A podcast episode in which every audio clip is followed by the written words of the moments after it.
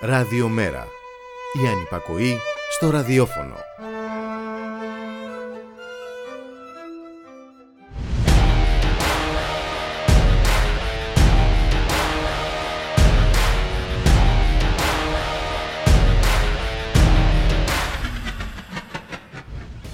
Πρέπει να υπάρξει στρατηγική ήττα των ιδεών της αριστεράς για να μην ξαναβρεθεί στην εξουσία με οποιαδήποτε μορφή της. Ο Κυριάκος Μητσοτάκης πρέπει να κάνει παρεμβάσεις στο κράτος και τους θεσμούς για να μην ξαναέρθει αριστερά στην εξουσία, γιατί οι ιδέες της είναι ελαττωματικές.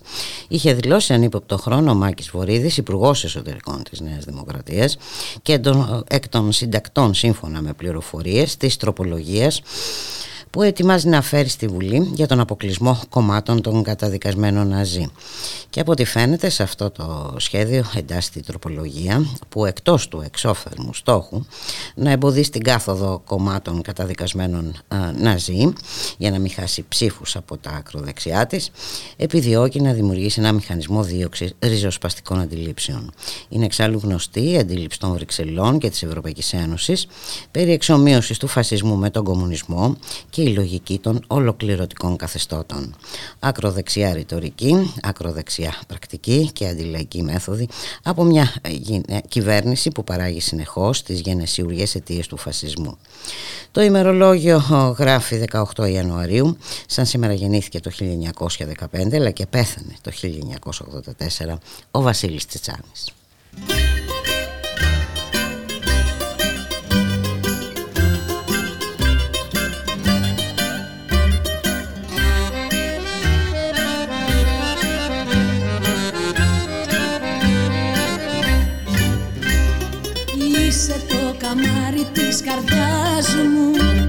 Θεσσαλονίκη όμορφη γλυκιά. Για ζω στην ξελογιάστρα την Αθήνα. Για σένα τραγουδώ κάθε βραδιά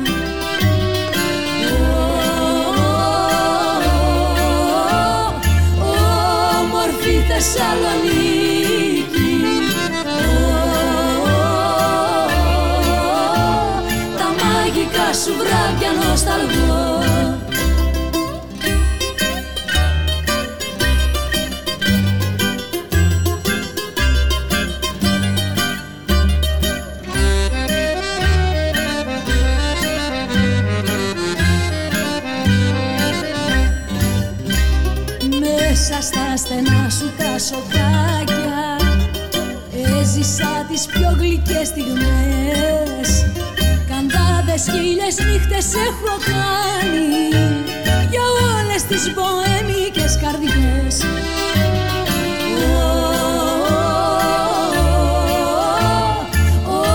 Όμορφη Θεσσαλονίκη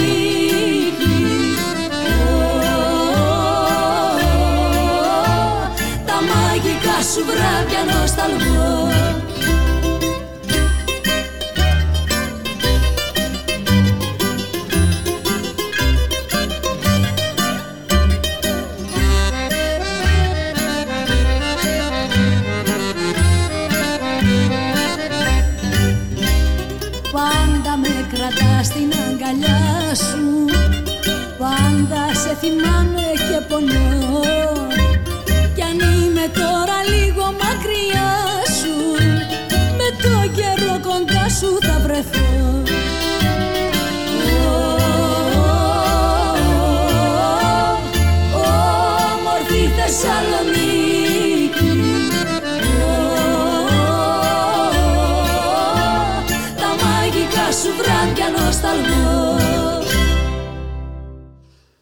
Καλό μεσημέρι φίλες και φίλοι, ακροάτρε και ακροατές. Είστε συντονισμένοι στο radiomera.gr, το στίγμα της μέρας.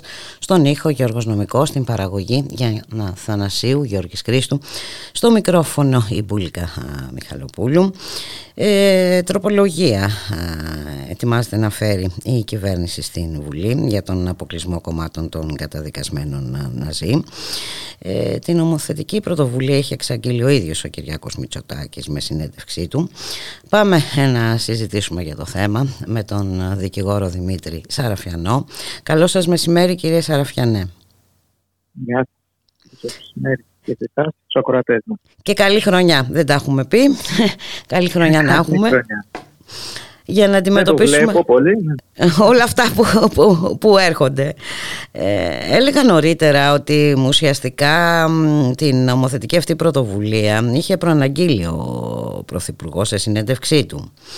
Ε, είχε δηλώσει ότι το πολιτικό σύστημα οφείλει να εξαντλεί τα περιθώρια που δίνει το Σύνταγμα ώστε να μην εκπροσωπούνται εγκληματικές οργανώσεις στο ελληνικό κοινοβούλιο. Ε, Δεν οφείλει όμως να εξαντλεί το Σύνταγμα. Ναι, ε, αυτό ακριβώς. Γιατί αν δεν κάνω λάθος πρέπει να υπάρχει αμετάκλητη καταδικαστική απόφαση, έτσι δεν είναι κύριε Σαραφινιανέ. Θα υπάρχουν πολλά ζητήματα η συγκεκριμένη νομοθετική πρωτοβουλία αποπνέει χουντίλα από όλες τις απόψεις και λόγω του περιεχομένου της και λόγω του υπουργού που την προτείνει και λόγω αυτών τους οποίους υπάγονται στο περιεχόμενό της. Εν πάση περιπτώσει το ζουμί εδώ είναι το εξής. Ε, καταρχήν το Σύνταγμά μας δεν έχει υιοθετήσει οποιαδήποτε διαδικασία για την απαγόρευση λειτουργίας πολιτικών Ένα το κρατούμενο. Ε, δεύτερον, ε, το Σύνταγμά μας προβλέπει ότι το δικαίωμα του εκλέγεστε σχετίζεται άμεσα με το δικαίωμα του εκλέγην. Και για να στερηθεί κάποιος το δικαίωμα του εκλέγην πρέπει να υπάρχει αμετάκλητη καταδίκη για συγκεκριμένα ποινικά δικήματα τα οποία ορίζει ο κώδικας. Τώρα, εδώ έχουμε ε, τα εξής τρία φαινόμενα. Το πρώτο είναι ότι εισάγεται εμέσως μία δυνατότητα του αρίου πάγου, του εκάστοτε Τζιντογιάκου δηλαδή, να αποφασίζει ποιο κόμμα είναι ή δεν είναι, ε, λειτουργεί μέσα στα πλαίσια του δημοκρατικού πολιτεύματος. Εγώ θα είχα μεγάλες αμφιβολίες και για το κυβερνών κόμμα με την υπόθεση των υποκλοπων Το δεύτερο ζήτημα είναι ότι προσδιορίζει σαν στοιχείο για να αποφασίσει αν κάποιο έστω μέλος του κόμματος έχει καταδικαστεί για τα αδικήματα των πρώτων έξι κεφαλαίων του ποινικού κώδικα, θα μιλήσω γι' αυτό σε ποινή καθήρξεως ή σε ισόβια κάθυρξη. Και τρίτον, ότι αυτή η συγκεκριμένη καταδίκη δεν έχει χρονικό ορίζοντα. Ο παλαιότερο, το παλαιότερο νομοθετικό πλαίσιο προέβλεπε και σωστά το προέβλεπε ότι σε περίπτωση αμετάκλησης καταδίκης για στέρηση πολιτικών δικαιωμάτων αυτό η απαγόρευση ισχύει στο βαθμό στον οποίο η στέρηση αυτή διαρκεί. Η στέρηση, θυμίζω, ήταν παρεπόμενη ποινή που επέβαλε το δικαστηριο Τώρα εδώ είναι ανεξαρτήτως χρόνου. Μάλιστα. Δηλαδή και στη δεκαετία του 50 αν έχει καταδικαστεί σε ισόβια κάθυρξη ή στα πρώτα έξι κεφάλαια, π.χ. για κατασκοπία, τότε το κόμμα δεν μπορεί να κατέβει στις εκλογές. Ε, δεν θέλω να μιλήσω για τον ε, Χαρίλα ο Φλωράκη, την εμβληματική αυτή προσωπικότητα της αριστεράς, που ήταν γραμματέας του Κομμουνιστικού Κόμματος και άρα με βάση αυτή τη διάταξη όπως ακριβώς εισάγεται δεν θα μπορούσε το Κομμουνιστικό Κόμμα να κατέβει στις εκλογές. Δεν μιλάμε δηλαδή για μελλοντική ε, ρύθμιση. Μιλάμε για τη ρύθμιση ως έχει αυτή τη στιγμή που προτεινεται Θα μιλήσω για ένα άλλο κόμμα. Το κόμμα Δημοκρατική Ευθύνη του Χάρη Θεοχάρη. Το οποίο δεν μπορεί να, να πεις ότι ήταν και αριστερό. Είχε λοιπόν στις προηγούμενες, ευρωεκλο... στις προηγούμενες εκλογές, ε, δεν θυμάμαι ακριβώς σε ποιες, το 2015 ή 2019 δεν θυμάμαι, ο, ως υποψήφιο επικρατείας, επικεφαλής και όλα, τον Τάκη τον Λαζαρίδη, έναν ε, παλαιό κομμουνιστή ο οποίος ήταν ε, καταδικασμένος σε ισόβια κάθερξη στη δίκη Μπελογιάννη. Ούτε αυτό το κόμμα θα μπορούσε να κατέβει τις εκλογές. Λοιπόν, ε, το τρίτο στοιχείο είναι ότι για ποια αδικήματα ισχύει αυτή η κάθριξη. Δηλαδή, προβλέπεται για συγκεκριμένα αδικήματα του, των κεφαλαίων του ποινικού κώδικα. Για άλλα δεν προβλέπεται. Δηλαδή, κάποιος ο οποίος έχει καταδικαστεί ως βιαστής με κάθυρξη μπορεί να κατέβει στις εκλογές και το κόμμα το οποίο θα τον κατεβάσει επίσης μπορεί να κατεβεί στις εκλογές. Κάποιος ο οποίος έχει καταδικαστεί για δολοφονία. Κάποιος ο οποίος έχει καταδικαστεί για απάτη σε βαθμό κακουργήματος. Όλοι αυτοί μπορούν. Λοιπόν, όπως καταλαβαίνετε, όλο αυτό το πλαίσιο όπως ακριβώς ε, προτείνεται είναι εκτός κάθε έννοιας συντάγματος. Και το ζήτημα είναι ακριβώς γιατί γίνεται αυτό το πράγμα. ναι. Γιατί δηλαδή επιλέγεται μια συγκεκριμένη αντισυνταγματική, εκ νέου αντισυνταγματική ρύθμιση. Κάθε εβδομάδα Έχουμε και αναγκαζόμαστε κάτι, να ναι, ασχολούμαστε ναι, ναι, ναι. με την, ερμ- με την ερμηνεία των συνταγματικών διατάξεων. Γιατί επιμένει η κυβέρνηση στο να κατεβάζει αντισυνταγματικές διατάξεις; Κατά τη γνώμη μου, έχει ένα συγκεκριμένο πολιτικό στόχο, ο οποίος ε, είναι ο εξής. Αφενός με να εμφανίζεται ότι παρα, προβλέπει συγκεκριμένα μέτρα τα οποία είναι υποτίθεται κεντρώα, δηλαδή είναι απαγόρευση καθόδου στις εκλογές ενός κόμματος το οποίο η ηγεσία του είναι ναζιστές. Αφετέρου δε ενισχύει, ηρωοποιεί για να το πούμε απλά, Μμμ. αυτά τα συγκεκριμένα κόμματα και αυτούς τις συγκεκριμένες αντιλήψεις. Δηλαδή και εμφανίζεται η ίδια κεντρώα και θέτει στο, στο επίκεντρο της πολιτικής ατζέντας την ενίσχυση της ακροδεξιάς. Το ίδιο ακριβώς πράγμα που έκανε με την ε, κηδεία του βασιλέα Μμμ. του τέος. Λοιπόν, αυτό ακριβώς γίνεται συνέχεια. Είναι μια κατάσταση στην οποία το κάνει για ποιον λόγο; Γιατί κερδίζει και από τις δύο πλευρές. Διότι όταν ενισχύεται μία στην ελληνική κοινωνία μια ακροδεξιά ατζέντα, την οποία ούτως ή άλλως την ενισχύει με την πολιτική της η κυβέρνηση και την εφαρμογή της και στα ζητήματα του μεταναστευτικού, των προσφύγων κτλ.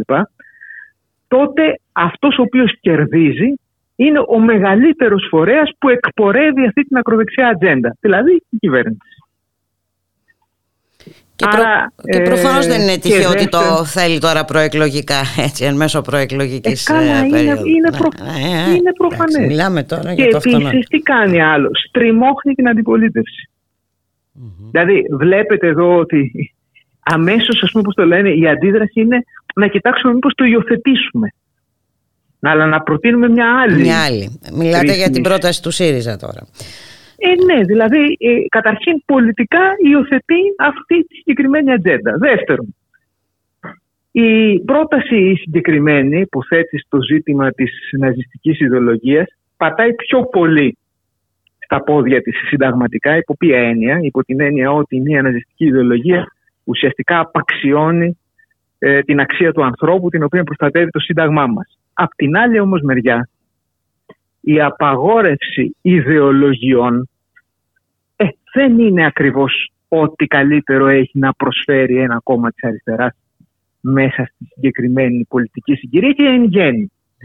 Και επίσης, μία, πώς, το λένε, πώς θα ξεπεραστεί το ζήτημα των συγκεκριμένων ρυθμίσεων που αφορούν τη δυνατότητα κάποιου ο οποίος δεν έχει καταδικαστεί αμετακλήτως να εκλέγεται.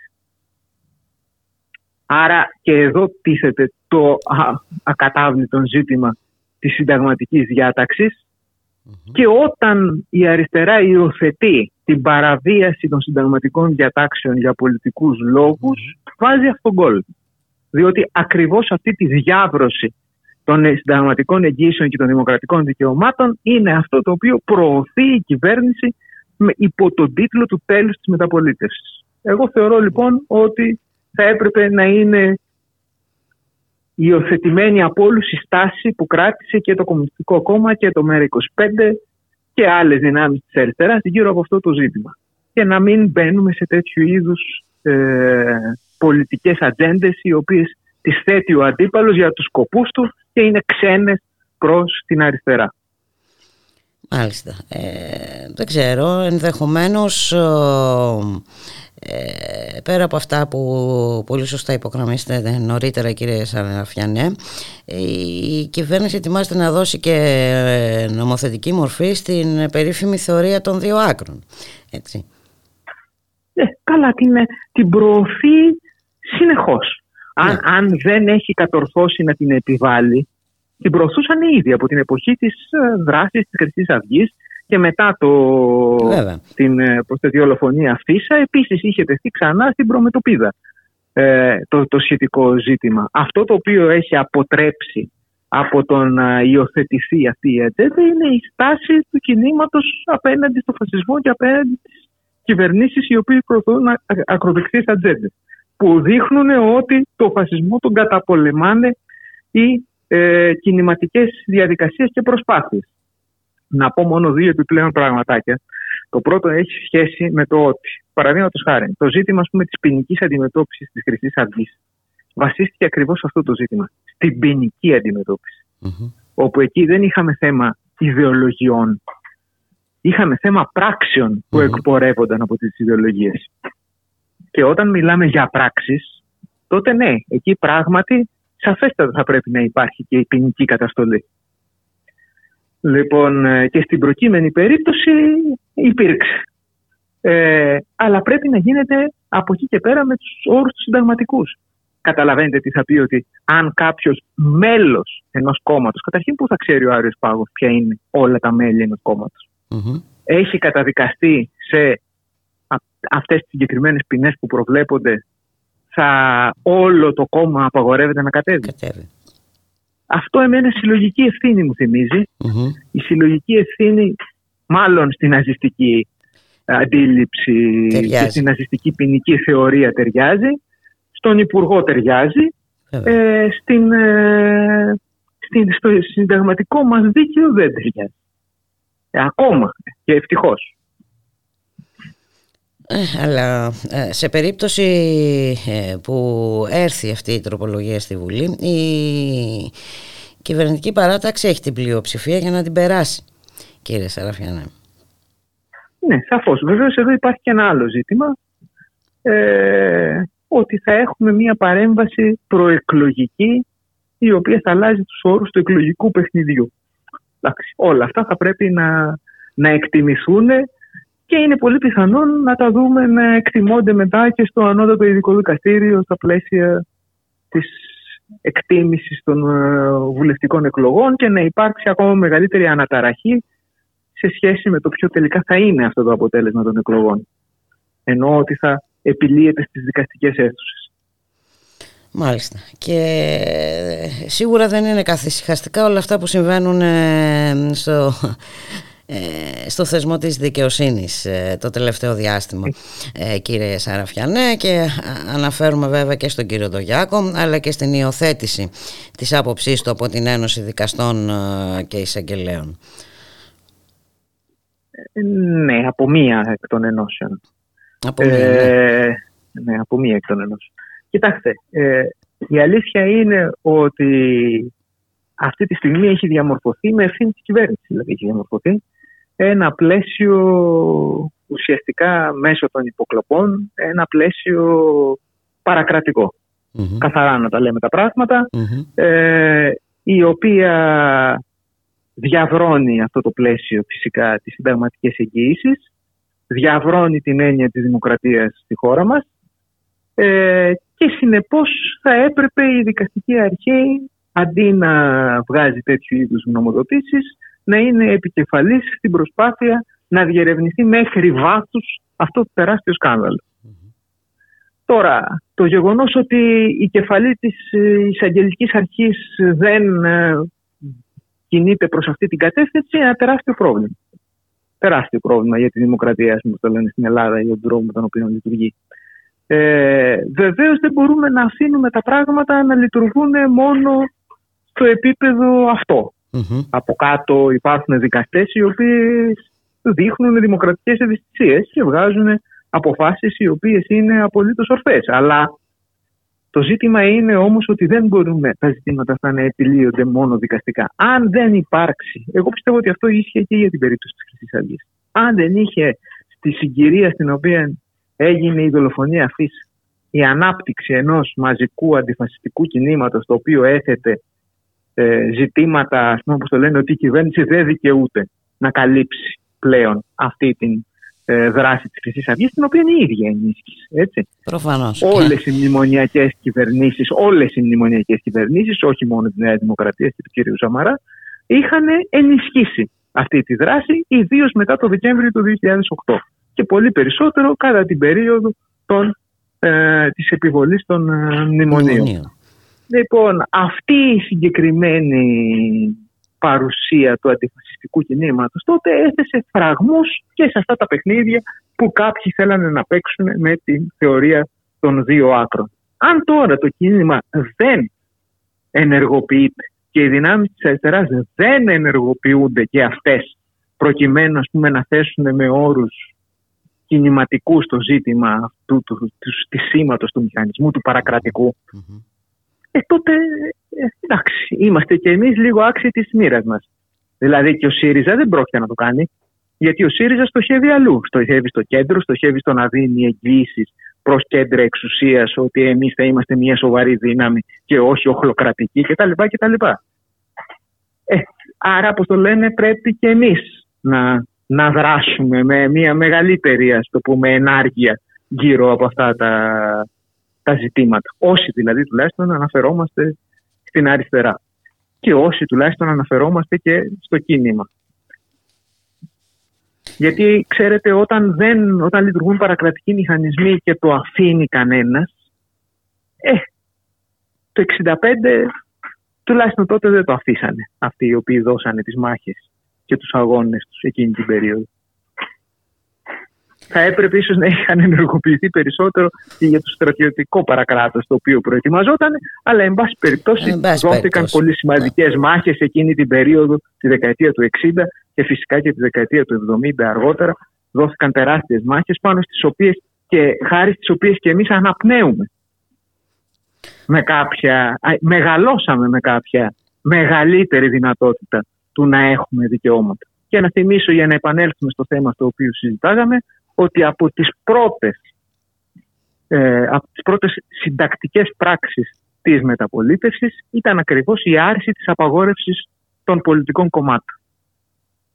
Ε, τώρα στα πλαίσια του τέλους της μεταπολίτευσης ναι. πάμε λοιπόν να ξαναεπιβάλλουμε ένα σύστημα απαγόρευσης πολιτικών κομμάτων. Ε, κάπως κανείς πρέπει να είναι επιφυλακτικός για τον τρόπο με τον οποίο υιοθετεί τέτοιου είδους Ακριβώς και ε, επειδή ε, ακριβώς πρόκειται, μιλάμε για το ΣΥΡΙΖΑ, έτσι, για το ε, για την αξιωματική αντιπολίτευση οπότε καταλαβαίνουμε πάρα πολύ καλά ότι έχει μεγάλη σημασία η στάση που θα τηρήσει έτσι. και βέβαια δεν είμαστε στο 2012 του ΣΥΡΙΖΑ των κινημάτων και των δρόμων και είναι πολύ ε, ενισχυτική αυτή η στάση που υιοθετεί. Δεν είμαστε, πώς το λένε, είναι σαφές ότι δεν είμαστε. Είναι σαφές ότι βρισκόμαστε σε μια σημαντική μεταλλαγή των όρων του πολιτικού παιχνιδιού από την, αυτή την διετία 2010-2012 που είχε επιδράσεις και μέχρι το 2015, τουλάχιστον μέχρι το δημοψήφισμα του 2015 ε, και συνεπώς βεβαίως είναι τα πράγματα διαφορετικά. Είναι πιο δύσκολα. Είναι πιο δύσκολα. Ακριβώς είναι πιο δύσκολα. Είναι πιο δύσκολα για το λαϊκό κίνημα και είναι και πολύ πιο επικίνδυνα να υιοθετήσει κανείς μία λογική του μικρότερου κακού. Ναι, και να αφήνει πρέπει κανείς να δημιουργήσει ναι. μια... Ε, βέβαια, πρέπει να δημιουργήσει κανείς μια αντίρροπη τάση, μια τάση δημιουργίας ενός ρεύματος, πλατιού, μαζικού, το οποίος θα προστατεύσει τα δημοκρατικά δικαιώματα στη χώρα μας και φυσικά και τα λαϊκά συμφέροντα. Να σας ευχαριστήσω πάρα πολύ κύριε Σαραφιάνη. Να είσαστε καλά. Σας ευχαριστώ. Να είστε και εσείς πάντα καλά. Καλή συνέχεια. Γεια σας.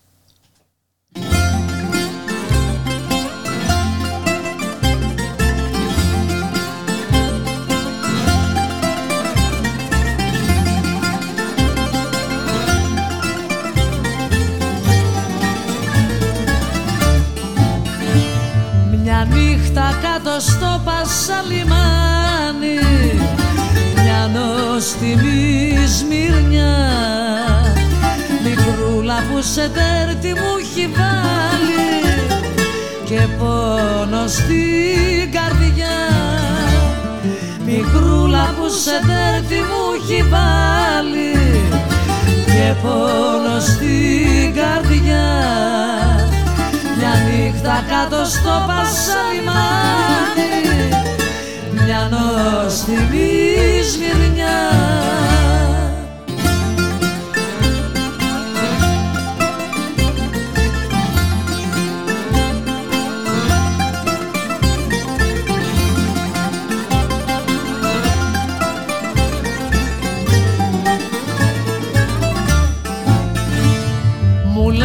Τρέξε στη βαρκούλα και έλα Σε θέλω συντροφιά.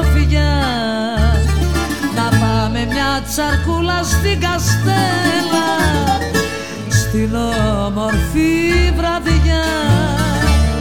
Να πάμε μια τσαρκούλα στην καστέλα στην όμορφη βραδιά.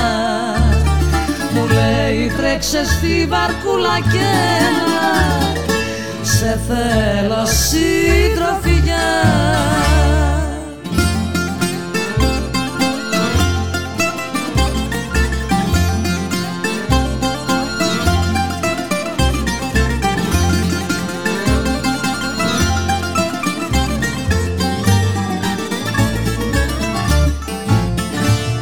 Η βάρκα θα πηγαίνει αγάλι αγάλι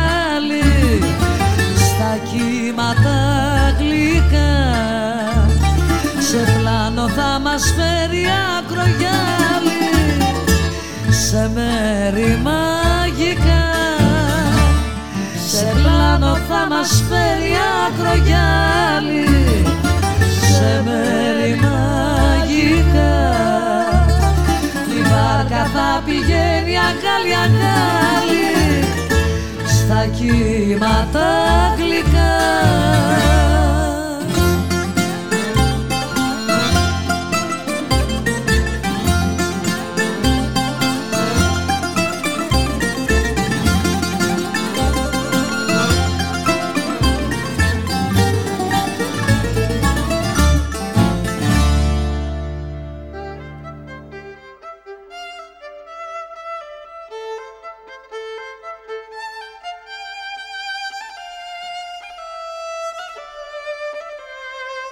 Ραδιομέρα.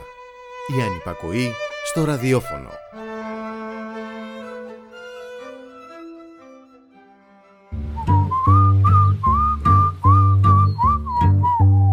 Γιατρέ, ο άντρας μου, ανησυχώ. Μιλήστε μου. Σας ακούω. Τον τελευταίο καιρό μου λέει περίεργα πράγματα. Μου λέει πως ίσως ο Κυριάκος να μην είναι και τόσο κακός, πως η αριστεία μπορεί να πάει τη χώρα μπροστά. Μου λέει πως ο ΣΥΡΙΖΑ είναι κόμμα της αριστεράς και της οικολογίας. Τα βράδια πετάγεται ιδρωμένος και μονολογεί «Πασόκ, σώσε μας!» Πάρτε αυτό. Θα τον βοηθήσει. Πίσω σελίδες Μία ώρα κάθε μέρα. Δευτέρα με Παρασκευή. Όλα θα πάνε καλά. I see my redhead mess tear shed queen bee miss squeeze. Πίσω σελίδες.gr Smells, tells, hells, bells, misspells, knocks me on my knees. Είμαι ο Μάριος Διονέλης. Σας περιμένω Δευτέρα με Παρασκευή στις 7 το απόγευμα. Στο Ράδιο Μέρα. Μία και 28 πρώτα λεπτά, στον ήχο Γιώργος Νομικός, στην παραγωγή Γιάννα Θανασίου Γιώργης Χρήστου, στο μικρόφωνο η Μπουλίκα Μιχαλοπούλου, ακροδεξιός λόγος χθες. Κατά τους πανηγυρισμούς για τη συμπλήρωση τριών ετών από την επανίδρυση του Υπουργείου Μετανάστευσης και Ασύλου, για επίτευγμα έκανε λόγο ο Κυριάκος Μητσοτάκης, μίλησε για αποτροπή παράνομων εισόδων στα χερσαία σύνορα, για μείωση των προσφύγων αλλά και για την κατάργηση του επιτυχημένου προγράμματος φιλοξενίας σε διαμερίσματα τα οποία στο εξής θα διατίθεται για τη στέγαση ευάλωτων συμπολιτών νάτος και ο κοινωνικός αυτοματισμός και όχι μόνο φυσικά. Να καλωσορίσουμε τον κύριο Λευτέρη Παπαγιανάκη Διευθυντή του Ελληνικού Συμβουλίου για τους Πρόσφυγες. Καλό σας μεσημέρι κύριε Παπαγιανάκη Καλό μεσημέρι, ευχαριστώ για την πρόσκληση. Εμείς ευχαριστούμε που ανταποκριθήκατε για ακόμη μια φορά. Ε, πραγματικά, δεν ξέρω, άθλια, για άθλια τοποθέτηση θα έκανα εγώ λόγο, ακούγοντας, διαβάζοντας ε, την ομιλία ε, του Πρωθυπουργού. Εγώ θα την ονόμαζα μονομερή. Δηλαδή βλέπει την, την πλευρά που ενδιαφέρει την κυβέρνηση και όχι τη συνολική πλευρά. Ε, σε κάθε σημείο που, για, για το οποίο έκανε, το οποίο έκανε αναφορά ο Πρωθυπουργός υπάρχει μια άλλη πλευρά. Mm-hmm. Ε, και ας πούμε για το θέμα της ένταξης και για το θέμα της υποδοχής και το θέμα της μείωσης των ροών και το τι σημαίνει ότι έχουμε λιγότερους πρόσφυγες και που έχουν πάει. Δηλαδή υπάρχουν πολλά πράγματα για τα οποία δεν μιλάει η Ελλάδα ε, βολικά, προφανώς είναι επιλογή της κυβέρνησης. Ε, δεν μιλάει, ας πούμε, για τις ε, κλιματικέ επαναπροωθήσεις. Ε, μιλάει βέβαια ναι. για αποτροπές ε, ε προσφύγων που, που, που σημαίνει τι. Ναι. Ναι, ναι, όχι. Θέλω να θυμίσω ότι η αποτροπή ως εννοια το να εμποδίσεις κάποιον να μπει στο έδαφος για να ζητήσει άσυλο είναι παράνομο. Το ξέρω ότι περισσότεροι στο μυαλό μας έχουμε. Ε, υπερισχύει μάλλον η λογική του υπερασπιζόμαστε τα σύνορά μας, που υπάρχει αυτή η λογικη Είναι, είναι ένα κομμάτι τη εθνικής κυριαρχίας. Ε, είναι ίσως πιο απόλυτη έκφρασή της. Όμως το να εμποδίζεις κάποιον που θέλει να ζητήσει άσυλο να μπει στο έδαφος σου δεν επιτρέπεται. Δηλαδή είναι, είναι πολύ απλό σημείο ναι. αυτό. Mm-hmm. Ξέρω ότι είναι περίπλοκο, ξέρω ότι έχει πολλές. Ε, είναι, είναι αρκετά θολό η διατύπωση, εφαρμόζεται από μια συνθήκη που έγινε μετά, τις, ε, μετά τον Δεύτερο Παγκόσμιο και οι συνθήκες είναι διαφορετικές κτλ. Παρ' όλα αυτά η αποτροπή, το να εμποδίσει κάποιον να ζητήσει άσυλο, είναι παράνομο. Επομένως, υπάρχουν πολλά πράγματα που πρέπει να τα συζητήσουμε συνολικά, να τα ξαναδούμε από την αρχή. Το βασικό σε αυτή τη γιορτή, εισαγωγικά, είναι ότι μιλάμε για ένα Υπουργείο το οποίο η ίδια η κυβέρνηση έχει καταργήσει και το είχε παρουσιάσει μάλιστα ως κομμάτι του επιτελικού κράτους εκείνη την εποχή. Mm-hmm. Θυμίζω ότι την αρμοδιότητα εκείνη την είχε πάρει το Υπουργείο Προστασίας του Πολίτη, ακολουθώντας πάρα πολλές χώρες και την ίδια την Ευρωπαϊκή Επιτροπή, η οποία συνδέει τη μετανάστευση με ζητήματα ε, εσωτερικής ασφάλειας, ας πούμε, ή, ή ζητήματα εσωτερικών ευρύτερα. Home, τα DG Home δηλαδή, κτλ. κτλ. Ε, η, η ελληνική κυβέρνηση μπήκε σε αυτή τη λογική, ε, αυτή τη συντηρητική δεξιά λογική, και μετά από έξι μήνες επανέφερε το Υπουργείο χωρίς να εξηγήσει τι δεν πήγε καλά, ε, χωρίς να απολογηθεί, χωρίς να συζητήσει, χωρίς να κάνει Και αυτό είναι ένα κομμάτι που λείπει. Δηλαδή, ε, τι σημαίνει έξι μήνες έχασα σε μια πολύ δύσκολη εποχή, θυμίζω, ε, που, που έγινε ακόμα και δυσκολότερο μετά για λόγω πανδημίας. Ε, τι σημαίνει χάνω έξι μήνες, τι σημαίνει, γιατί κάναμε αυτό το σχεδιασμό, γιατί δεν εξηγήθηκε ποτέ; Ε, έγινε απλά η σύνδεση, που δεν είναι απλό πράγμα, αλλά το λέω έτσι για τη συζήτηση, έγινε απλά η σύνδεση της εσωτερικής ασφάλειας και της εθνικής ασφάλειας και της εθνικής άμυνας με την προστασία του πολίτη και τη μετανάστευση. Αυτή η γραμματεία υπάρχει ακόμα στη γραμματεία του Πρωθυπουργού. Αυτό το, το κομμάτι, τέλος πάντων το διοικητικό, ονομάζεται Εθνική Άμυνα, Προστασία του Πολίτη και Μετανάστευση. Και υπάρχει στο νόμο για το επιτελικό κράτος. Το έχουμε ξεχάσει, αλλά αυτή είναι η προσέγγιση η εθνική για τη μετανάστευση και η ευρωπαϊκή, θα έλεγα, και πολλές χώρες το ακολουθούν. Αλλά αυτή ήταν από την αρχή. Επομένως, μην, μην μας εκπλήσει πάρα, πάρα πολύ. Το είχε πει η κυβέρνηση θα κάνει και το έκανε. Ναι, δεν είναι θέμα έκπληξης, είναι, είναι ο τρόπος ε, που τα παρουσιάζεις, είναι ο λόγος ε, που χρησιμοποιείς. Ε, και εν πάση περιπτώσει και το να αντιπαραθέτεις τώρα τους πρόσφυγες με τους ε, ευάλωτους Έλληνες ε, εντάξει δεν είναι ότι και το καλύτερο. Δηλαδή και, και, είναι φανερός είναι φανερό που στοχεύει έτσι, εν μέσω προεκλογικής ναι, ναι, ναι. περίοδου Φυσικά, φυσικά. Και να σας πω κάτι. Ακόμα και αυτή η συζήτηση για τη στέγαση, η οποία έχει ξεκινήσει και καλώς έχει ξεκινήσει και έχουμε αργήσει πάρα πολύ να την κάνουμε, το να περιοριζόμαστε στη λογική των ευάλωτων και μόνο, χωρίς να εξηγούμε τι σημαίνει ευαλωτότητα κτλ., κτλ. είναι περιοριστική και δεν είναι κοινωνική πολιτική. Ούτε είναι κοινωνική κατοικία. Είναι πολιτική απλά επιλογή τώρα πρόχειρη. Γιατί να θυμίσω ότι αυτό είχε δίνεται πάρα πολύ μεγάλη έμφαση και από την πλευρά του Δήμου Αθηναίων στους νέους. Και θυμίζω ότι για, το, για, τα αρχικά, για τον αρχικό σχεδιασμό οι νέοι πήγαιναν μέχρι 39 ετών. Το οποίο επίσης το να είσαι νέος δεν είναι ευαλωτότητα. Θέλω να υπάρχουν πολλά ζητήματα που οι ειδικοί, πιο πολύ από μένα, τα έχουν αναδείξει. Τι σημαίνει είσαι νέος, άρα είσαι ευάλωτος; Όχι, δεν είσαι ευάλωτος επειδή είσαι νέος. Είσαι ευάλωτος γιατί υπάρχουν κάποια στοιχεία κοινωνικά και μπορεί η νεότητα να σε εμποδίζει ή να είναι εμπόδιο τέλος πάντων για να βγεις από αυτή την ευαλωτότητα υπάρχουν πολλά ζητήματα εκεί, τα οποία πρέπει να τα συζητήσουμε πολύ, πολύ πιο σοβαρά από το να κάνουμε εξαγγελίες και να, κάνουμε, να προκαλούμε έτσι κοινωνικά αντανακλαστικά, κάνοντα αυτή την αντιπαράθεση όπως την περιγράψατε και εσείς. Ακριβώς. Δεν είναι αυτό συζήτηση και, και δεν, έχει, δεν έχει μέλλον αυτή η συζήτηση. Δυστυχώς. Ε, μέλλον για ποιον, κύριε Για κανέναν, για κανέναν, όχι για κανέναν. Για κανέναν, για κανέναν αλλά, ε, θέλω να πω ότι και σε μια τόσο δύσκολη ε, οικονομική συγκυρία ε, καταλαβαίνουμε ότι αυτή η ρητορική μπορεί να βρει έδαφος. Φυσικά και το έχουμε ξαναδεί, δεν είναι η πρώτη φορά τώρα. Ε. Η, η, η, από το 2015 και μετά οι πρόσφυγες μετανάστες χρησιμοποιούνται κατά το δοκούν. Και στην πανδημία χρησιμοποιήθηκαν, θυμίζω, ως κίνδυνος για τη δημόσια υγεία, mm-hmm. που τελικά δεν αποδείχθηκε, γιατί τους περιορίσαμε και τους περιορίζουμε ακόμα περισσότερο από ό,τι κάνουμε για τους Έλληνες πολίτες, για τους πολίτες που είναι εκτός κέντρων. Ε, εφαρμόζουμε ειδικού κανόνες. ε, παραβιάζουμε τα δικαιώματά τους κτλ. Κατά το δοκού λοιπόν σε χρονικά διαστήματα έχουν χρησιμοποιηθεί. Να μην βάλω το ζήτημα των χωρίς χαρτιά, γιατί εκεί πάμε σε άλλα ναι. άλλες δυσκολίες. Ε, να μην βάλουμε τώρα τη στοχοποίηση, να, μην να μιλήσουμε και για τις δίκες, ε, τι πρόσφατες δίκες. Φυσικά, ε; φυσικά, φυσικά. Και το με πόσο θόρυβο η υπόθεση έπεσε. Το οποίο επίσης κανείς δεν, δεν απαντάει. Κανείς δεν απαντάει, αυτή η δίκη συνδέει και την προηγούμενη και την τωρινή κυβέρνηση. Αυτή η δίκη, επειδή ξεκίνησε η διαδικασία με την επί προηγούμενης κυβέρνησης και ολοκληρώθηκε με τον τρόπο που ολοκληρώθηκε, έχει ακόμα κάποιες ουρές με την τωρινή κυβέρνηση, δεν έχει απαντήσει κανείς από τους εμπλεκόμενους, ενώ από την πλευρά της πολιτείας, πώς είναι δυνατόν να μην έχει μεταφραστεί το κατηγορητήριο. Πώς είναι δυνατόν να μην έχει υποψιαστεί, να, ή τέλος να μην έχει ασχοληθεί κανένας με το, εφόσον είναι τόσο σοβαρή υπόθεση, όπως οι ίδιοι λέγανε, με το πώς παρουσιάζεται το κατηγορητήριο. Και πέφτει με το πρώτο αίτημα. Να θυμίσω ότι είχε αναβληθεί μια φορά λόγω αναρμοδιότητας του δικαστηρίου. Πριν κάνα χρόνο, δεν κάνω λάθος. Θέλω να πω, πολύ προχειρότητα διακρίνω για ένα θέμα το οποίο κρίνεται τόσο τόσο σοβαρό και αυτό κτλ. Ξέρω ότι δεν μας αρέσει και μας έχει φέρει και σε πολύ δύσκολη θέση αυτή η δίκη και οι αντίστοιχες δίκες. Αλλά τι να κάνουμε; Δηλαδή το, το πλαίσιο το βάζει η ίδια η πολιτεία με τον τρόπο τον οποίο χειρίζεται αυτό το ζήτημα. Και μετά πέφτει με θόρυβο όλο αυτό και παρόλα αυτά δεν απαντάει κανένας. Το ίδιο έγινε και στο φαρμακονήσι κτλ. Δηλαδή το έχουμε ξαναδεί το έργο. Και τη στοχοποίηση, το έχουμε δει και στη Μανολάδα. Όλες αυτές τις υποθέσεις που αφορούν μετανάστες και πρόσφυγες επειδή δυστυχώς δεν αφορούν το μεγάλο κοινό, το, το, το ευρύ κοινό θέλω να πω. Το ευρύ κοινό ασχολείται με τα δικά του. Και καλά κάνει ενδεχομένως. Αλλά ξέρετε, όλα αυτά μας αφορούν όλους με μια έννοια. Ε, και όλα συνδέονται μεταξύ τους. Προφανέστατα. Ε, Ειδικά στο ζήτημα των δικαιωμάτων του ανθρώπου. Ακριβώς. Όλα μας αφορούν. Δεν μπορεί να υπάρχουν ρογμέ για κάποιους και να θεωρούμε ότι οι υπόλοιποι είμαστε ασφαλείς. Δείτε τώρα με τα ζητήματα που προκύπτουν από τις παρακολουθήσεις.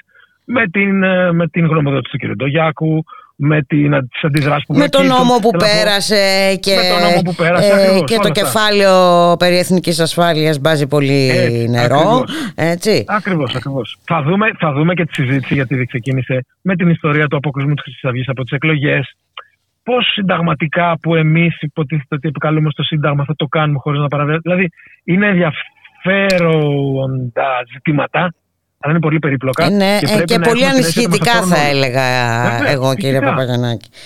Ναι, αλλά όχι εκ του αποτελέσματος. Ξέρετε, πρέπει να την κάνουμε τη συζήτηση πριν, πρέπει να την έχουμε κάνει πολύ καιρό.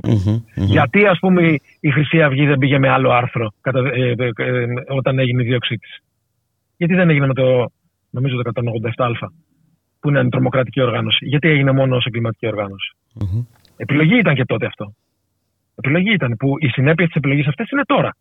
Θέλω να πω, ξέρετε, όλα αυτά τα πράγματα έχουν μια. σε βάθος χρόνου έρχονται και επιστρέφουν και μας. Ε, Πώς να το πω, μας μας ε, χτυπάνε στο κεφάλι και λένε: Οπ, αυτή την επιλογή που έχεις κάνει τότε, τη βρίσκεις μπροστά σου τώρα.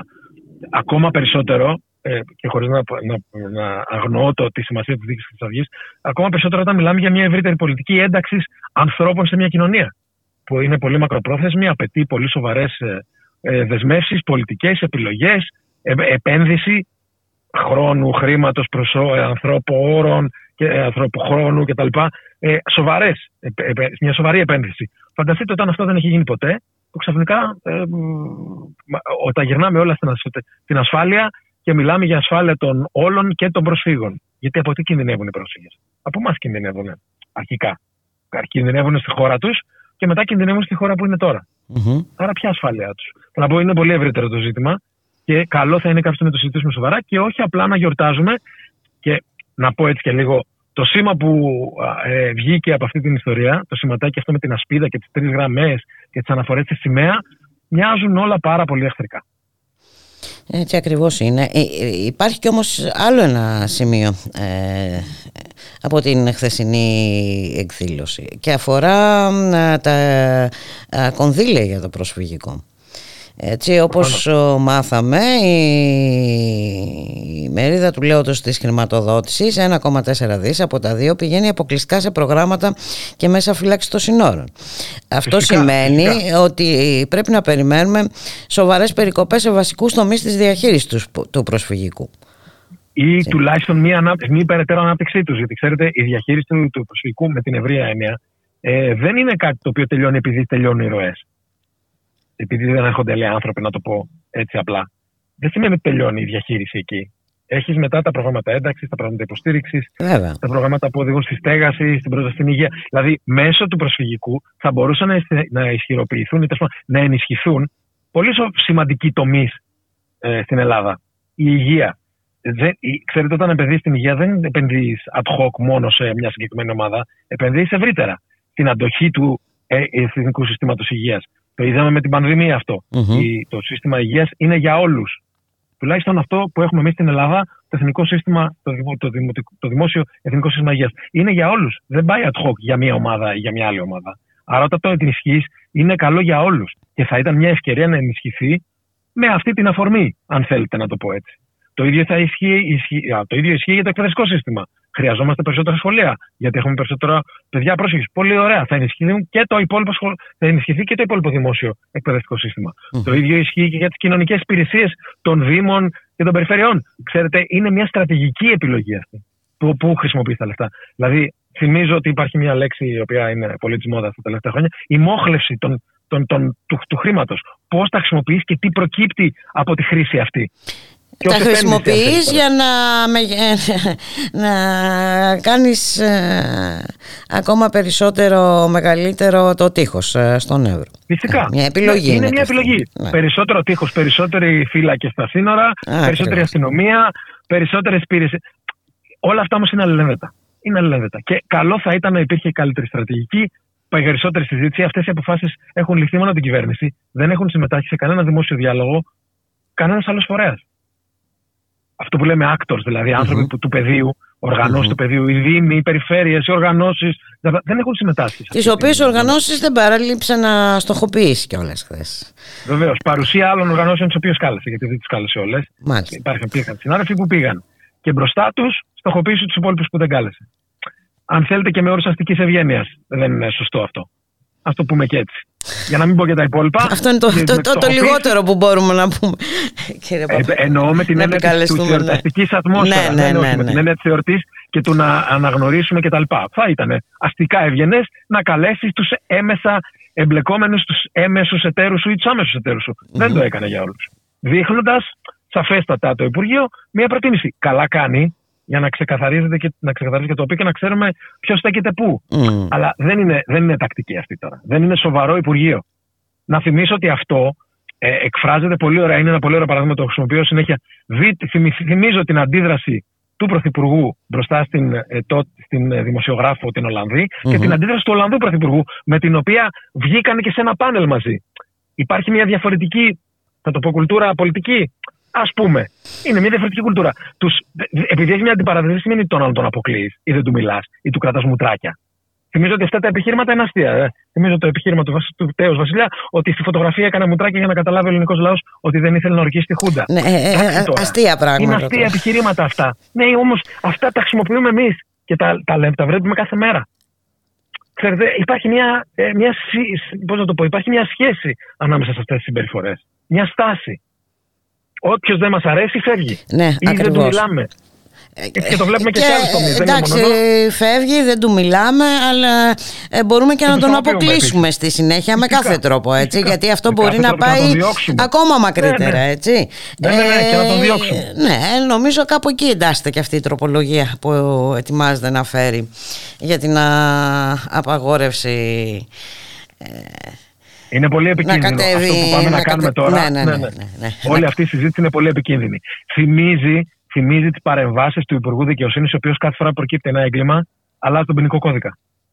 Για να ικανοποιήσει τις φωνές και την, πώς να το πω, το, την, την, την κοινωνική αντίδραση. Δεν γίνεται έτσι ένα νομικό σύστημα για ένα κράτος δικαίου. Δεν μπορεί να αλλάζει ad hoc ανάλογα με τη στιγμή. Δεν είναι θέμα momentum. Το, το, το ποινικό μας σύστημα, ε, πώς να το πω, το πολιτικό μας σύστημα διαμορφώνει και συνηθίζει για το μέλλον. Μμμ. Είναι, έχει και μια εκπαιδευτική, μια παιδευτική διαδικασία. Γι' αυτό ακριβώς είναι πολύ επικίνδυνο όλα αυτά που γίνονται Ακριβώς. ναι, και Φυσικά, συζητάμε. φυσικά. Ε, κύριε Ακριβώς. Παπαγιανάκη, γι' αυτό και εμείς πρέπει Άλλη να ναι. έχουμε το νου μας, να είμαστε σε γρήγοροι σε όλες οι προοδευτικές δυνάμεις τέλος πάντων αυτής της ε, χώρας. Θα σας έλεγα, θα σας έλεγα ότι τα ζητήματα του κράτους δικαίου δεν είναι μόνο θέμα προοδευτικών δυνάμεων. Είναι ευρύτερων δημοκρατικών Ναι, ακρι... ε, ναι. δυνάμεων και, χω- και, ανθρω... και, και χώρων ή ανθρώπων ή κινήσεων ή όπως θέλετε πείτε το, που αντιλαμβάνονται τον κίνδυνο. Μμμ. Γιατί όταν κάποτε λέγαμε ότι με το προσφυγικό η χώρα ορμπανοποιείτε, μας κράδανε. Μας λέγανε είστε υπερβολικοί. Τώρα, τώρα γράφετε όλο και περισσότερο. Με αφορμή τις υποκλοπές, τις συνταγματικές εκτροπές κτλ, κτλ. Να θυμίσω ότι αυτή η ιστορία έχει ξεκινήσει με το προσφυγικό. Mm-hmm. Πάλι αφορούσε σε άλλους, τους οποίους αποφασίσαμε ότι επειδή δεν μας ενδιαφέρει, δεν ασχολούμαστε. Mm-hmm. Και οι υποκλοπές από εκεί ξεκίνησαν. Από τον Σταύρο Μαλεχούδη που ε, ερευνούσε ένα ζήτημα προσφυγικού. Βλέπετε ότι όταν ασχολούμαστε με άλλους, μάλλον όταν δεν ασχολούμαστε με θέματα άλλων, γιατί, γιατί δεν μας ενδιαφέρουν, γιατί δεν, θεωρούμε ότι είναι σημαντικό, γιατί είναι άλλοι σε εισαγωγικά, αυτό κάνει ένα κύκλο και μετά έρχεται σε εμάς. Και ήρθε. Αυτό είναι το ζήτημα που καλούμαστε να διαχειριστούμε. Ότι πρέπει να φροντίζουμε αυτά τα ζητήματα των, των, ανθρωπίνων δικαιωμάτων, του κράτους δικαίου, νωρίς, Δεν έχει ρογμές εκεί. Δεν μπορεί να επιτρέπονται ρογμές. Και όταν υπάρχουν ρογμές, πρέπει μαζί να, να πηγαίνουμε να τις διορθώνουμε. Και να κάνουμε τις απαραίτητες αλλαγές. Δεν λέω ότι δεν χρειάζονται αλλαγές, αλλά όλοι μαζί και με μια σοβαρή συζήτηση, όχι ad hoc, όχι υποπίεση, όχι για πολιτικούς λόγους και σίγουρα όχι για ψηφοθετικού λόγους. Να σας ευχαριστήσω πάρα πολύ για την κουβέντα, κύριε Παπαγιανάκη. Να είστε καλά. καλά. Καλή σας συνέχεια. Καλημέρα, γεια Γεια χαρά.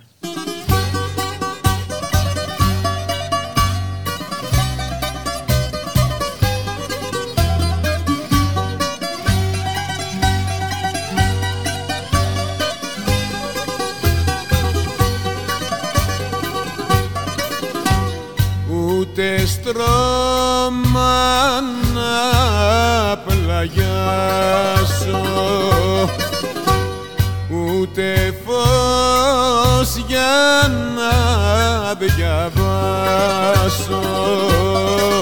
το γλυκό σου γράμμα. Ωχ μανούλα μου καλοκαίρι κι είναι κρύο. Ένα μέτρο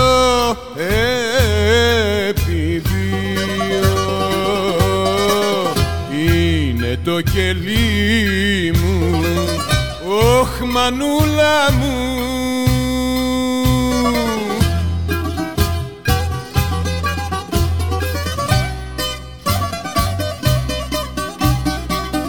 Μα εγώ δεν ζω γονατιστός Είμαι της γερακίνας γιος. Είμαι της γερακίνας γιος Τι κι αν μ' ανοίγουνε πληγές Εγώ αντέχω τις φωτιές Εγώ αντέχω τις φωτιές. Μα να μην λυπάσαι Μα να μη με κλαις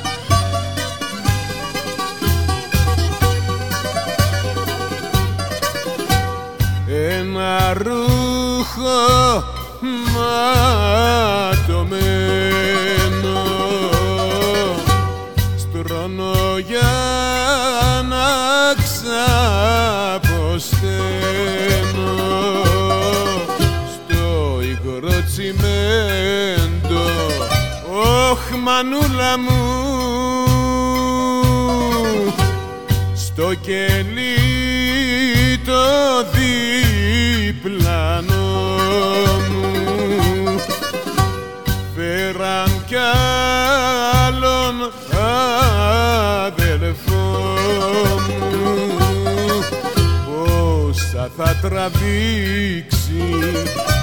Όχ μανούλα μου.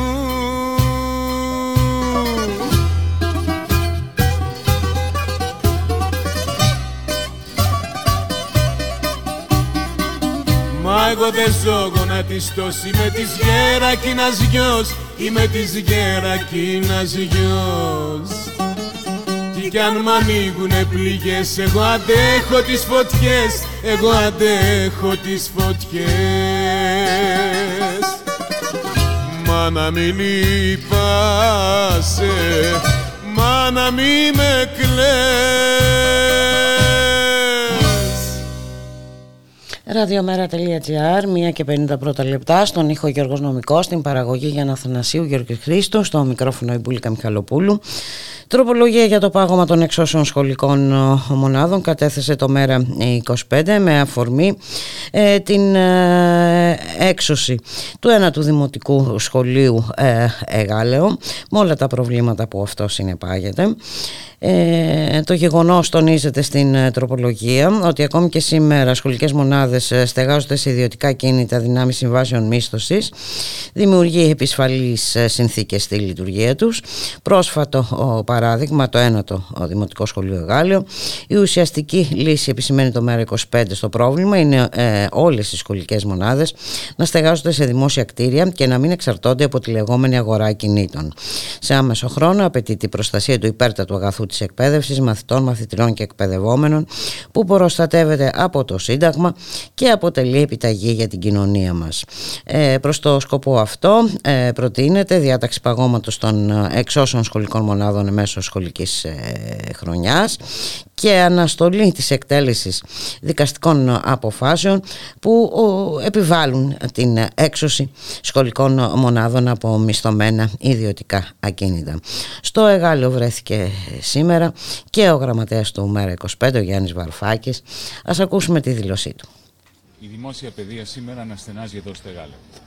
Βλέπουμε την πλήρη κατάρρευση της δημόσιας εκπαίδευσης και της πολιτείας η οποία στηρίζει αυτή την κατάρρευση. Είτε είναι το Υπουργείο, είτε είναι ένας δήμαρχος, και αυτό δεν είναι θέμα πολιτικών απόψεων και κομματικών αντικλήσεων. Όταν έχεις δάσκαλους, γονείς, μαθητές και σύσσωμο το Δημοτικό Συμβούλιο να συμφωνεί με αυτά που μόλις σας είπα, καταλαβαίνεις ότι κάτι σημαίνει. Το να στηβάζονται 190 μαθητές μέσα σε ένα χώρο σαν αυτό, σε ένα χώρο που το μόνο που μπορεί να προσφέρει στους μαθητές είναι κελιά φυλακής. Με κάποια θρανία. Την ώρα που εδώ δίπλα υπάρχει ιδιωτικό εκπαιδευτήριο που υποφθαλμιά τους χώρους του ένα του σχολείου που δεν χρησιμοποιούνται σήμερα επειδή υποτίθεται ότι δεν, είναι, δεν ανταποκρίνονται στις προδιαγραφές στη σχολεία. Για τον ιδιώτη όμως είναι μια χαρά. Άλλο ένα παράδειγμα, αν θέλετε, μέσα από αυτή την τραγωδία της δημόσιας εκπαίδευσης στο Εγάλεο του πώς η ιδιωτικομανία αυτής της κυβέρνησης, αυτού του καθεστώτος και κάποιων δημάρχων που τους σιγοντάρουν εξωθεί τις κοινωνίες σε αντιδράσεις σαν τη σημερινή, γιατί έχουμε γονείς που δεν πάνε στις δουλειές τους σήμερα, δεν αφήνουν τα παιδιά τους πάνω στο σχολείο, γνωρίζοντας ότι τα παιδιά αυτά στερούνται τη μάθηση, μόνο και μόνο για να απευθυνθούν σε εσάς που μας βλέπετε, με ένα στόχο να κινητοποιηθούμε πανελλαδικά έτσι ώστε αυτό που γίνεται στο Εγάλιο να πάψει να γίνεται γιατί αυτό που γίνεται σήμερα στο Εγάλιο θα γίνει στις δικές σας γειτονιές, στα δικά σας δημόσια σχολιά, στα χωριά, στις γειτονιές, στις πόλεις, παντού σε, όλο τον, σε όλη την ελληνική επικράτεια. Πρέπει να το στηρίξουμε.